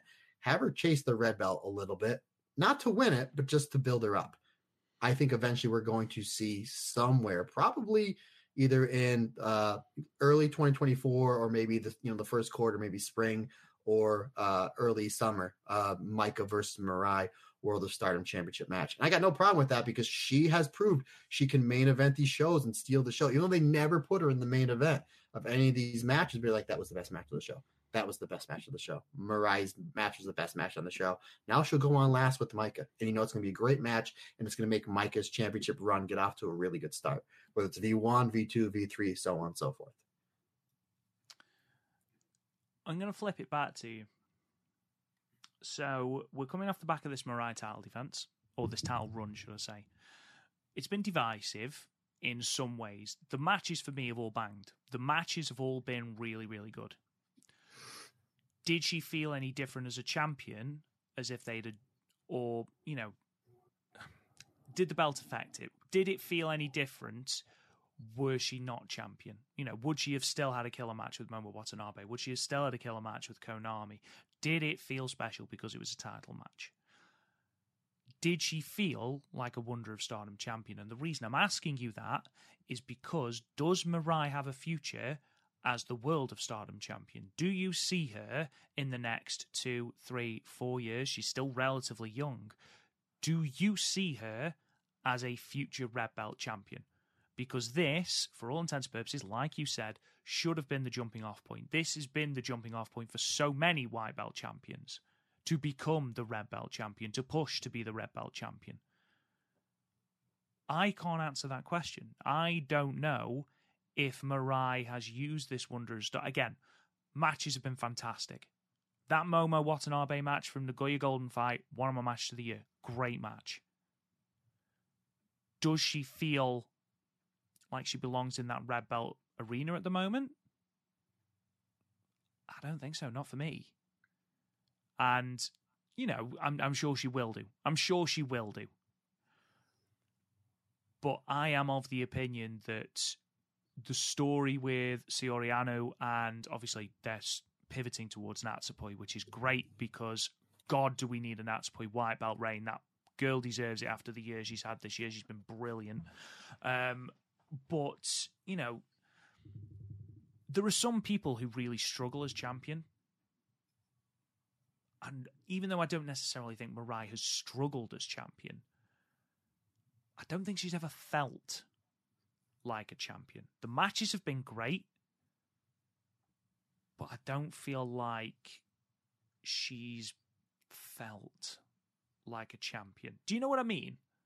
Sure and that might not be on her. That might be on the company. Yeah, maybe. Maybe, could maybe bit, yeah. They could have put a little more gas on it. And I, I'm, I'll say this: she doesn't feel like a red belt champion just yet. But if I would have told you when they hiked when, a year ago today, when all Donna Del Mondo heisted Giulia up on her shoulders, I would have said, "Oh, by the way, next year Mike is walking out with a red belt." You would have said, maybe the white belt, but the red belt. So they're showing they're not afraid to start pushing new talent. Does Mirai win the five star next year? Possible. Does she get to the finals? It's possible. Does she have another run with the white belt in six, seven, eight, nine, ten months? Sure, it's possible. She proves she's really great in the ring. Give her another chase. Very much what they did to Maika. See if it go, gets over organically. Very much like it sees with Maika because we know she can put on main event matches. But it's another thing to it's it's a one thing to be a main event match, but it's another thing to be, be a main event star very much like Giulia. She's a star from curtain to curtain. With Mirai, she's got the clap thing or whatever. Um, you know, she's over, but not to a certain degree. But her matches yeah. are phenomenal. I think she just needs that little bit something different that kind of separates her, like a Giulia and Utami, Asaya, She needs Mayu. those intangibles. She needs that yeah. aura which that she doesn't factor. have. Yeah, yeah. Like, that's like that's yeah. God. No, it, it's what we said. You know, there are some wrestlers that just have that aura you know, Giulia has it, Syuri has it, Mina Shirakawa has it for me. You know, Yeah, in um, spades. in spades, won't- they just won't take absolutely. advantage. They just won't take Um, advantage. my, yeah, we just give uh, feed it to Nanae Takahashi, um, who ironically doesn't have it, in my opinion. Um, you know, Mayu Iwatani has it. I think that Mirai is a fantastic wrestler, but she's yet to find that aura. She's yet to find that it factor. When she finds that, whatever it is, whatever it is that clicks for her, fine. The red belt scene, absolutely. But I would argue that until she finds that, she feels just like another good wrestler. And unfortunately, Stardom is a company where there is a lot Few. of good wrestlers. Like you look at people who haven't held the white belt and the red belt, Hazuki is top of that list. Natsupoi is on that list. You know, Mina Shirakawa had the white belt for 30 days or something completely ridiculous. You know, there are fantastic wrestlers that haven't held those belts. You've got to have more than just being a fantastic wrestler or a very good wrestler. And for me, Mirai doesn't quite have that yet. Her in ring has improved, in my opinion, since having the Y belt. But maybe getting the belt off her was the best thing for her. Give it to Saori Anou, who again has that aura. She carried herself out in Dream Ooh. Queendom today. Good grief. The feathery the feathery thing that she Yeah. had going on. Even Kirsty looked at me and she was like, That's that was quite cool. And it did look quite cool. It did look quite cool. And she has that. She has those intangibles, Siori. And she then put on a fantastic match with Mirai. You know, the fact that she doesn't have a spine always helps. You know, her elasticity, the way she sells, phenomenal. We're going to talk about the match because I feel like we've talked a lot about Mirai and we've not really talked about the match. This is another one that I've seen divide opinion on social media. And yeah, I don't get it. I I sort of do, but allow me to explain it. This is how I foresaw it. So Mirai's sort so basically this stems from Saori Anou controlling the opening segment of the match. And then we had the explosive closing seg- segment, which was brilliant, brutal. That first section for people felt quite slow, felt quite disjointed.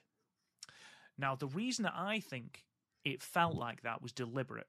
You've got Saori Anou, who knows that you have got a very, very overzealous Mirai, who is looking for that power, looking for that speed, looking for that head of steam to build up into, to get the claps going, to feed off that energy, to start laying in lariats. The more Anou frustrated Mirai, the more likely she is to make that mistake that allows her in. And that's when that furious closing segment came in, that closing sequence, that closing 10 minutes, which was just move after move after move after move, reversal, kicking after absolutely everything. There was so many near falls in this. Mirai hits the Miramare shock. Nothing kicks out. Mirai hits ridiculous power slams. Nothing kicks out. Jumping lariat kicks out. Goes for the electric kicks out. Everything she kicks out of. And you can see Mirai getting more and more and more and more frustrated. Overall, I love this match. I think the result was the right result, ultimately. I think the way they structured the match, though I can see why some people are a little bit off with the timing, I loved it. I thought that I thought it worked really, really well. The Poison Rana out of nowhere, which Venkins just said, yes, absolutely, brilliant. I think the two styles melded really well. You've got someone who is very much into the finesse of pro wrestling in Saori Anou, but isn't afraid of getting her hands dirty. And you've got someone who is very brutal and very hard hitting in Mirai. And I think those two styles worked really well. They told a story for the first half and then just started beating the hell out of each other for the second half. And I think that worked really, really well. And it's worth pointing out as well that Saori Anou has had a great year. She's had a really, really good year since she debuted in Star. Well, I'll say debuted, re-debuted in Stardom. The stuff with Restart was great. The stuff with Sayori Poi was great. She had a great five star. Um, and yeah, overall, I thought this match was fantastic. I gave it four and a half stars. Sayori definitely earned it because when I went back again, when I rewind, this is one of the two matches I watched more than once. Is from her neck all the way down to her chest, there was blister, blister, Yes. black and black. And Yeah. Mirai beat the, and we knew it was going to happen. absolutely mullered her. I think that, and again, I just I kind of don't understand why everyone was so decisive because I I absolutely love this match. I I this was an instant classic, and it, it might be just if you didn't like this match, uh, maybe go wait a day or two and go watch it in its own vacuum. It's on YouTube. Yeah, I think it's because of the storytelling of the last two matches where you're up and down, up and down, and then you blitz on the finish. We saw it in the tag match, and then we saw it in Megan Bayne and Giulia where they just go and kill each other doing moonsaults for whatever. And great, don't you go great. And then this one kind of is a slower start. So it's just like, guys, you have to let it build. It can't be I want it, want it now. Like let it build. They're giving this mm-hmm. match time to tell the story. Uh, which then the main event goes completely different, which was great psychology. We'll get into that in a moment but it's building, building, building, building, and then you just see them just dropping bombs. And Mirai sees throwing the right lariat, the left lariat. You know what Saori Anou is trying to work over Mirai's neck. She tries for the mirror Mariah shock, and so I don't know how Sori does, but jumps up, hits the poison rana, and then that one spot where she hits two German suplexes in a row, and she goes for the third, and Mirai grabs the second rope.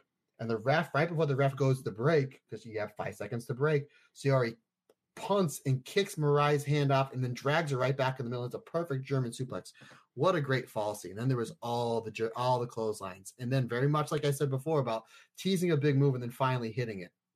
Mirai goes back hitting lariat after lariat and then hits the mirror Mariah shock. I'm like, okay, this is the finish because we teased it before. Now not only do we get it, but Mirai weakens Sayori with hitting all those lariats. Sayori kicks out, and then it's just back and forth. And then there she goes for the Tom's Tandra the first time. And we've seen the Tom's counter happen. Tom's Tandra. Tom's Tondra. We've seen. Well, no, I'm sorry. The first time she goes for like a a, a short arm clothesline, almost like the Rainmaker, and then uh, Sayori does what I call the back. I think it's called the Potter Ring. I call it the backslide from heaven. And I'm like, maybe this is the finish because that's how they won. Uh, her, Kairi, and Poi won the um won the trios title, the artist titles. Yeah. So I was like that, and, and I bid on that. I bid on so many falsies. And Then she goes for the Tom Tandra the first time.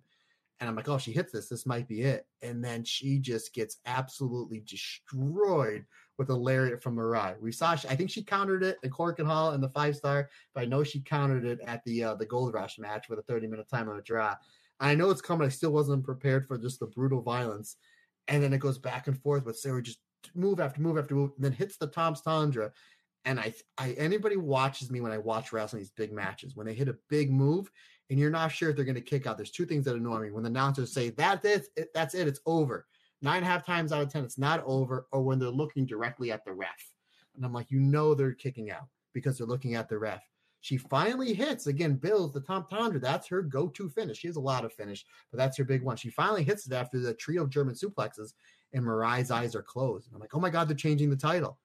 And Mirai kicks out last second. I'm like, oh my god, we're building, building, building. And finally, Sarah's like, I had enough. She hits the, uh, you know, uh, what was it? It was like a modified um tiger suplex. What are the what they call? Was, what It's was officially listed on the Stardom website as the Japanese Cyclone Suplex.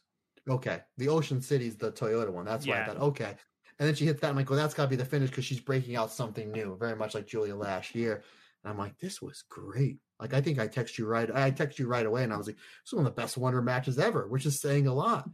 And then I saw Twitter was just like, this was terrific. This was great. And then some people were like, oh, that's nice that Sarah Sayori won after giving the worst performance of her career. I was like, you watched a different match. That's why I went back and watched it again, and I was like, nope. I watched the match that I watched. Guess who liked it? I liked it. I know this guy over here liked it, and I hope you all liked it. There it is, Neil, my man. She's not happy. Yeah, and the fact that she's in there with Mirai, who's another person that's um, not capable of having a bad match. Again, if you didn't like it, you know, I, I always say wrestling is subjective. You can like what you like, and I, I respect your opinion. I'm also really sorry for you. Four and three fourths stars. This was the second best match on one of the best shows of the year. This was fantastic, and I'm excited to see where she goes with this. Now, my friend, they did tease Natsupoi because they were kind of like staring at each other. Did you see about an hour after the show who was very vocal on Twitter that wanted a white belt match ASAP? Oh, I don't know. Go on. Now, Rob Goodwin, I do not like short title defenses, especially with that Wonder Run. If this is a short title defense, you know who I wanted to drop it to, right? Absolutely. Hazuki. Hazuki said she wants the shot at the white belt. That might be our V1, or we might build to it. Regardless, I will take it. I will take and maybe she's not signed. Maybe it's like we're give you know you win the white belt because you're a phenomenal wrestler. You had a great year. You had to vanquish the um the tag titles, and then you just because you're not signed. We are go- we are oh, look at that. The worst performance was deleted, by the way. Good. There you go. Anyway, I'm glad. Well, yeah, again, you you can like what you like, but you're wrong on that one. Um, and maybe it's just like we're, you're gonna have the belt for, and then you're gonna lose it on a V1 to his. Especially with those two belts, I don't like short runs. But if we're putting the belt on Hazuki, there's exceptions to every rule. Absolutely. And when you and when you punt a clown in the face, you deserve a title. Absolutely. You deserve a title. Abs- I feel like that is how everyone should earn their title runs. Sod your money in the bank, sod your five star Grand Prix, just punt the clown and you can have your title. Now, folks, if you're at a child's birthday party, don't tape it and and put it on Twitter and tag us that Matt and Rob said kick a clown in the face. Yeah, he said that, not me. although to be although to be fair, new t shirt design. don't. Just kick the clown. I the told you the one is. Yeah, Yeah, you kick the did. clown, pin the clown. Pin the Your clown. silhouette, pin the clown. Now I have realised that we are almost at three hours and haven't spoken about the main event. So we will get to the main event now. I just want to briefly say that obviously once we've gone through this show, um, the next time that we will be with you will be Wednesday, which I believe will be the third. I won't have had time to watch the pay per view by then, so we'll pr- ooh, we'll work something out with that. Just bear with us. Bear with us. Figure it out. Um, anyway, main event, final thing that we are going to talk about today. Vacant World of Stardom Championship run. Maika. Maika defeats Suzu Suzuki to become the red belt champion. I've never been happier.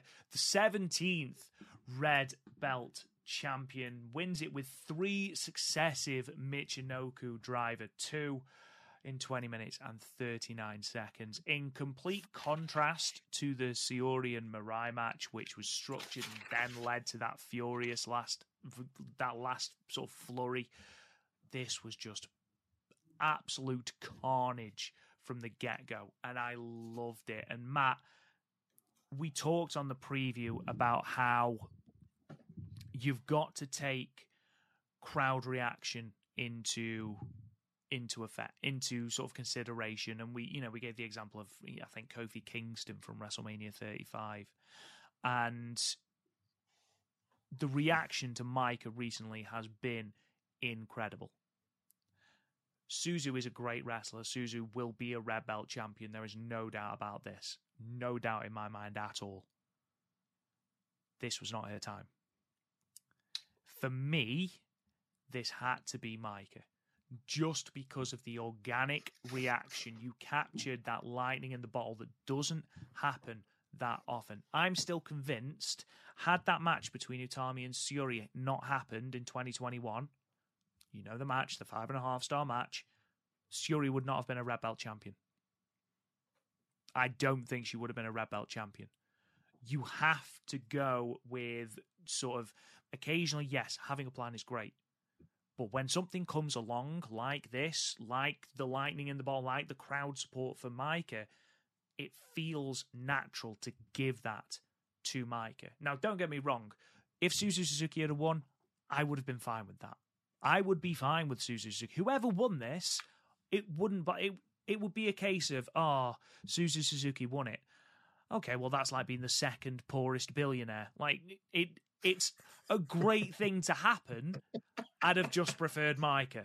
Like, I'm not going to be embittered by that. Suzu Suzuki is 21 years old. She is the future of wrestling. She will be red belt champion. But I still stand by the fact that Maika, this was Maika's time. The moment they started plugging the Himeka stuff in the video package, and then she hit the running power bomb as well, I was like, they, they're not, they, they're not going to do this and then have Maika lose. It, it, it's just, it's, it didn't feel right. And here you as here you sorry i am going to get your name right i apologize has actually put it better here. It was now or never for Maika. Suzu will have her time. And i think that's really but that's the sentiment that's been shared by a lot of stardom fans. This and i said this to you on the preview if Maika doesn't win it here is she going to be able to be heated up to this point again to win the red belt whereas in a bottle again. yeah. Whereas I think Suzu, it's not going to take a lot to heat her back up to that red belt scene. And I think that was really, really, really important. This was a great match. Ultimately, the most cathartic finish that we could possibly have going into 2024. You had two future stars of the company in Maika and Suzu Suzuki have two star making performances, blitz each other for 20 minutes, and then Maika goes backstage, celebrates the belt with Himeka. Are you kidding me? That's perfect. That's beautiful. That's pro wrestling perfection. Ultimately, I absolutely adored this match. I adored it for all of the ridiculous brutality, all of the callbacks to their five star Grand Prix final. I loved it for everything Maika gave to it, and you could see her physically just giving everything to the point where even when she hit that third Michinoku driver, as she got Suzu up, I was like, she's going for too many. She's gone for too many. Suzu's going to reverse out of it like she did in the five star, but she gets it and wins. And it was just perfect. It was the cathartic moment. She calls out half the locker room after the match Utami, Saya Kamitani, Giulia. I'm like, well, there's, you know, and then who else did she call out? Um, Tam. Tam, of course. Well, there's four title defenses. Um, like, straight away, that's till April. We're sorted. We're good. There's nothing I did. This was all structured beautifully. It fit beautifully. Yes, Suzu Suzuki becomes the first five star winner to not be successful in their challenge since Hana Kimura in 2019. Suzu's time will come. She is 21 years old. And let's not forget, she wasn't even supposed to win this five star. That was horrible as it sounds. It was an afterthought tournament. It was supposed to be Saya Kamitani. Suzu won the tournament. That's a great honor. And again, she is a phenomenal wrestler, future of stardom, without a shadow of a doubt. And she will get that opportunity again. She will be in so many more main events. She'll be so over. She will be a future red belt champion. But Maika's time was now. And I don't think if Maika would have lost here, I don't think there is any rehabbing her to this point again. That's my thought anyway. Overall, Matt, I gave it four and three quarter stars. I think it's on par with their five star Grand Prix final, with the added emotion of everything that went into it, the brutality of the chair spots, the table spot, which again, that table spot looked like it absolutely wrecked because the table just did not want to break because, as we know, Japanese wood is the hardest. Um, Maika trying desperately to stop Suzu Suzuki hitting the Sky Twister press again, kicking out of all these ridiculous moves, the lariats. It's beautiful. All in all, a great way to end this pay per view. And in my opinion, I know you're going to disagree with me, the right choice. What was the star rating you gave this? I gave it four and three quarter stars. Oh, I gave it two stars. No, I love this match. I said last week, I it, it it didn't matter who won; it would be the right decision. Um, I have Suzu as my pick because the general when Saya got hurt, the general pick was for Suzu to defeat Tam at Gold Rush and then have a little bit of run for the belt. And that's where I thought they were coming. However, plans do change, especially with Maika getting organically over uh, to the degree that she did. But you can tell this was the right decision uh, as soon as Maika got in the ring because in between Maika's music stopped playing and Suzu coming to the ring, Maika, Maika, Maika, very much towards the end of their match from the five stars. Yeah. So it's like, and Suzu came out, she got a great reaction. Don't get she me did. wrong, yeah. but it was, but and it was a great match. And the fact that this went, you know, it, you said it went, it went 20 minutes, didn't feel like that because this need, especially the build up, you weren't going to have that technical wrestling to start they know what they were getting into. They were getting into a fight, and it started right there from the forearms. They went outside. They did some brutality. Suzu got the better of the brutality. She brings a table. Now we get into a whole other thing. It was a lot of counters. Like Suzu would hit those two kicks, go for the third one. Maika would catch for the power bomb, or, or reverse into the Rana, which we saw on the apron through the table, which was absolutely crazy spot. Um, and then it just built and built. There was no feeling out process. It was bomb after bomb after bomb. Settle sell, settle, sell, and then like the crowd again, right from the Giulia match up until this co-main event, or uh, up until here, it was all the crowd was hot, was really hot for everything.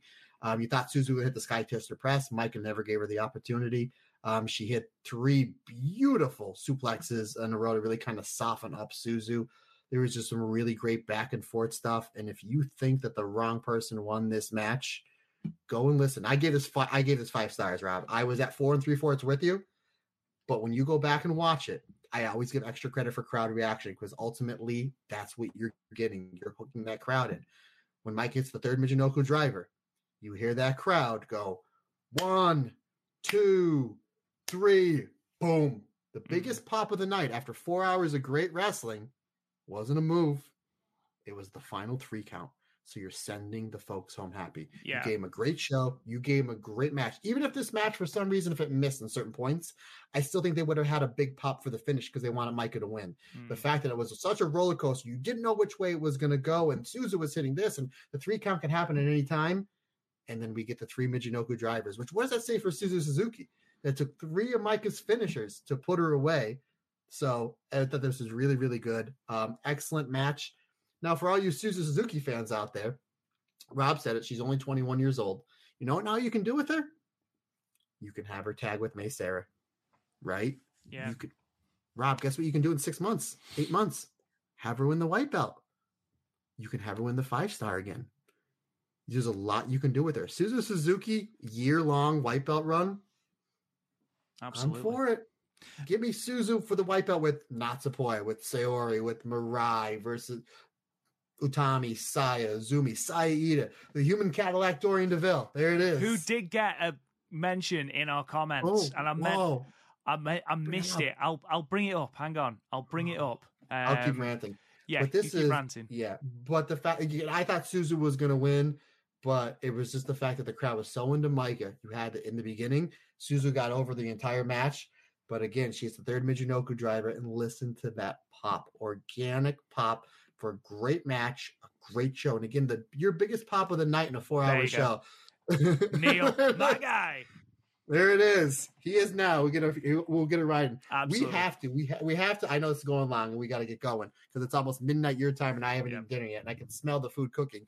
But if we, we we- when we go to WrestleCon in Philly, we got to see if Luke Gallows is there. See if he can cut a promo as the human Cadillac during the bill. Oh, be incredible.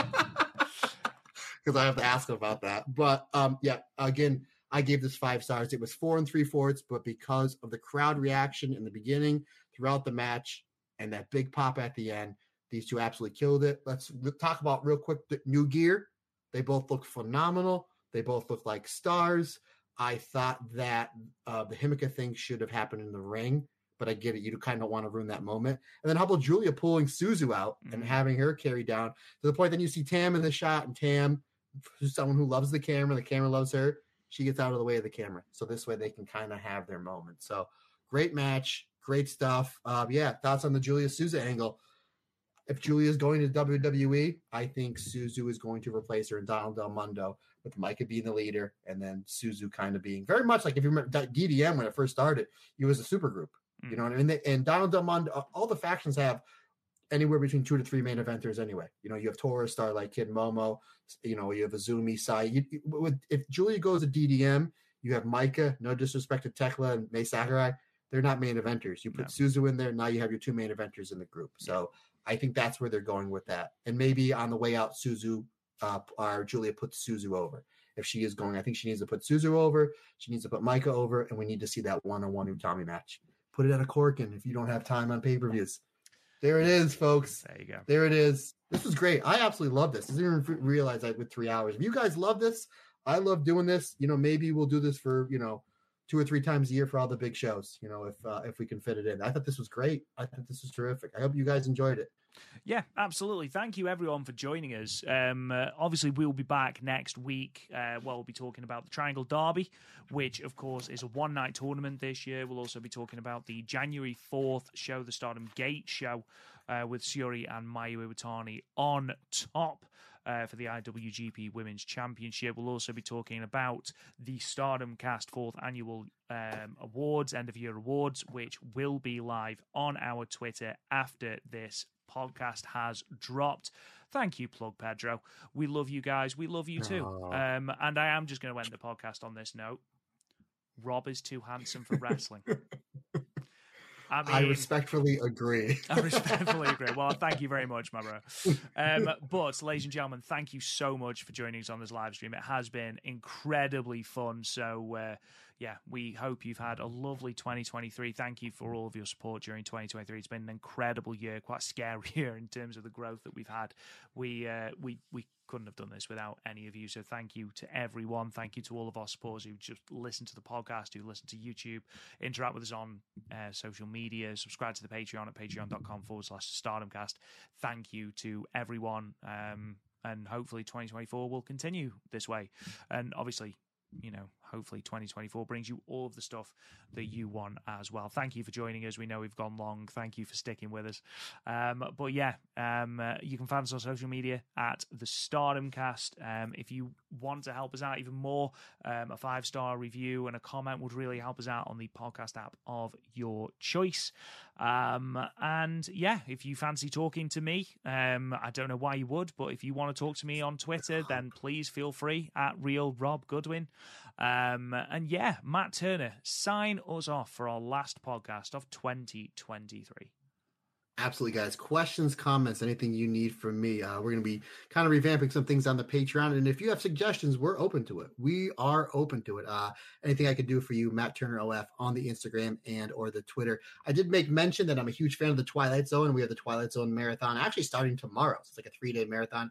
And I already had some folks messaging me my favorite episode. So that's nice to, you know, you can ask me pretty much anything outside of the realm of pro wrestling, although pro wrestling is my favorite thing to talk about. Again, questions, comments, Matt Turner, OF, right there on the Instagram and or the Twitter. You want to shoot a, we'll figure it out by uh, 2025, buddy. I got to feel it. Got it. If you want to shoot me, you got to shoot me an email. That's my goal. Uh, the stardomcast22 at gmail.com is the best way to get hold of me via email, folks. Rob said it. This year has just been absolutely insane.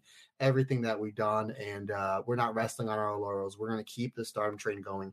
Does not happen without you. We greatly appreciate your support because, like I always say, just not my podcast, it's our podcast because we're all together. Everybody's different. Everybody's special.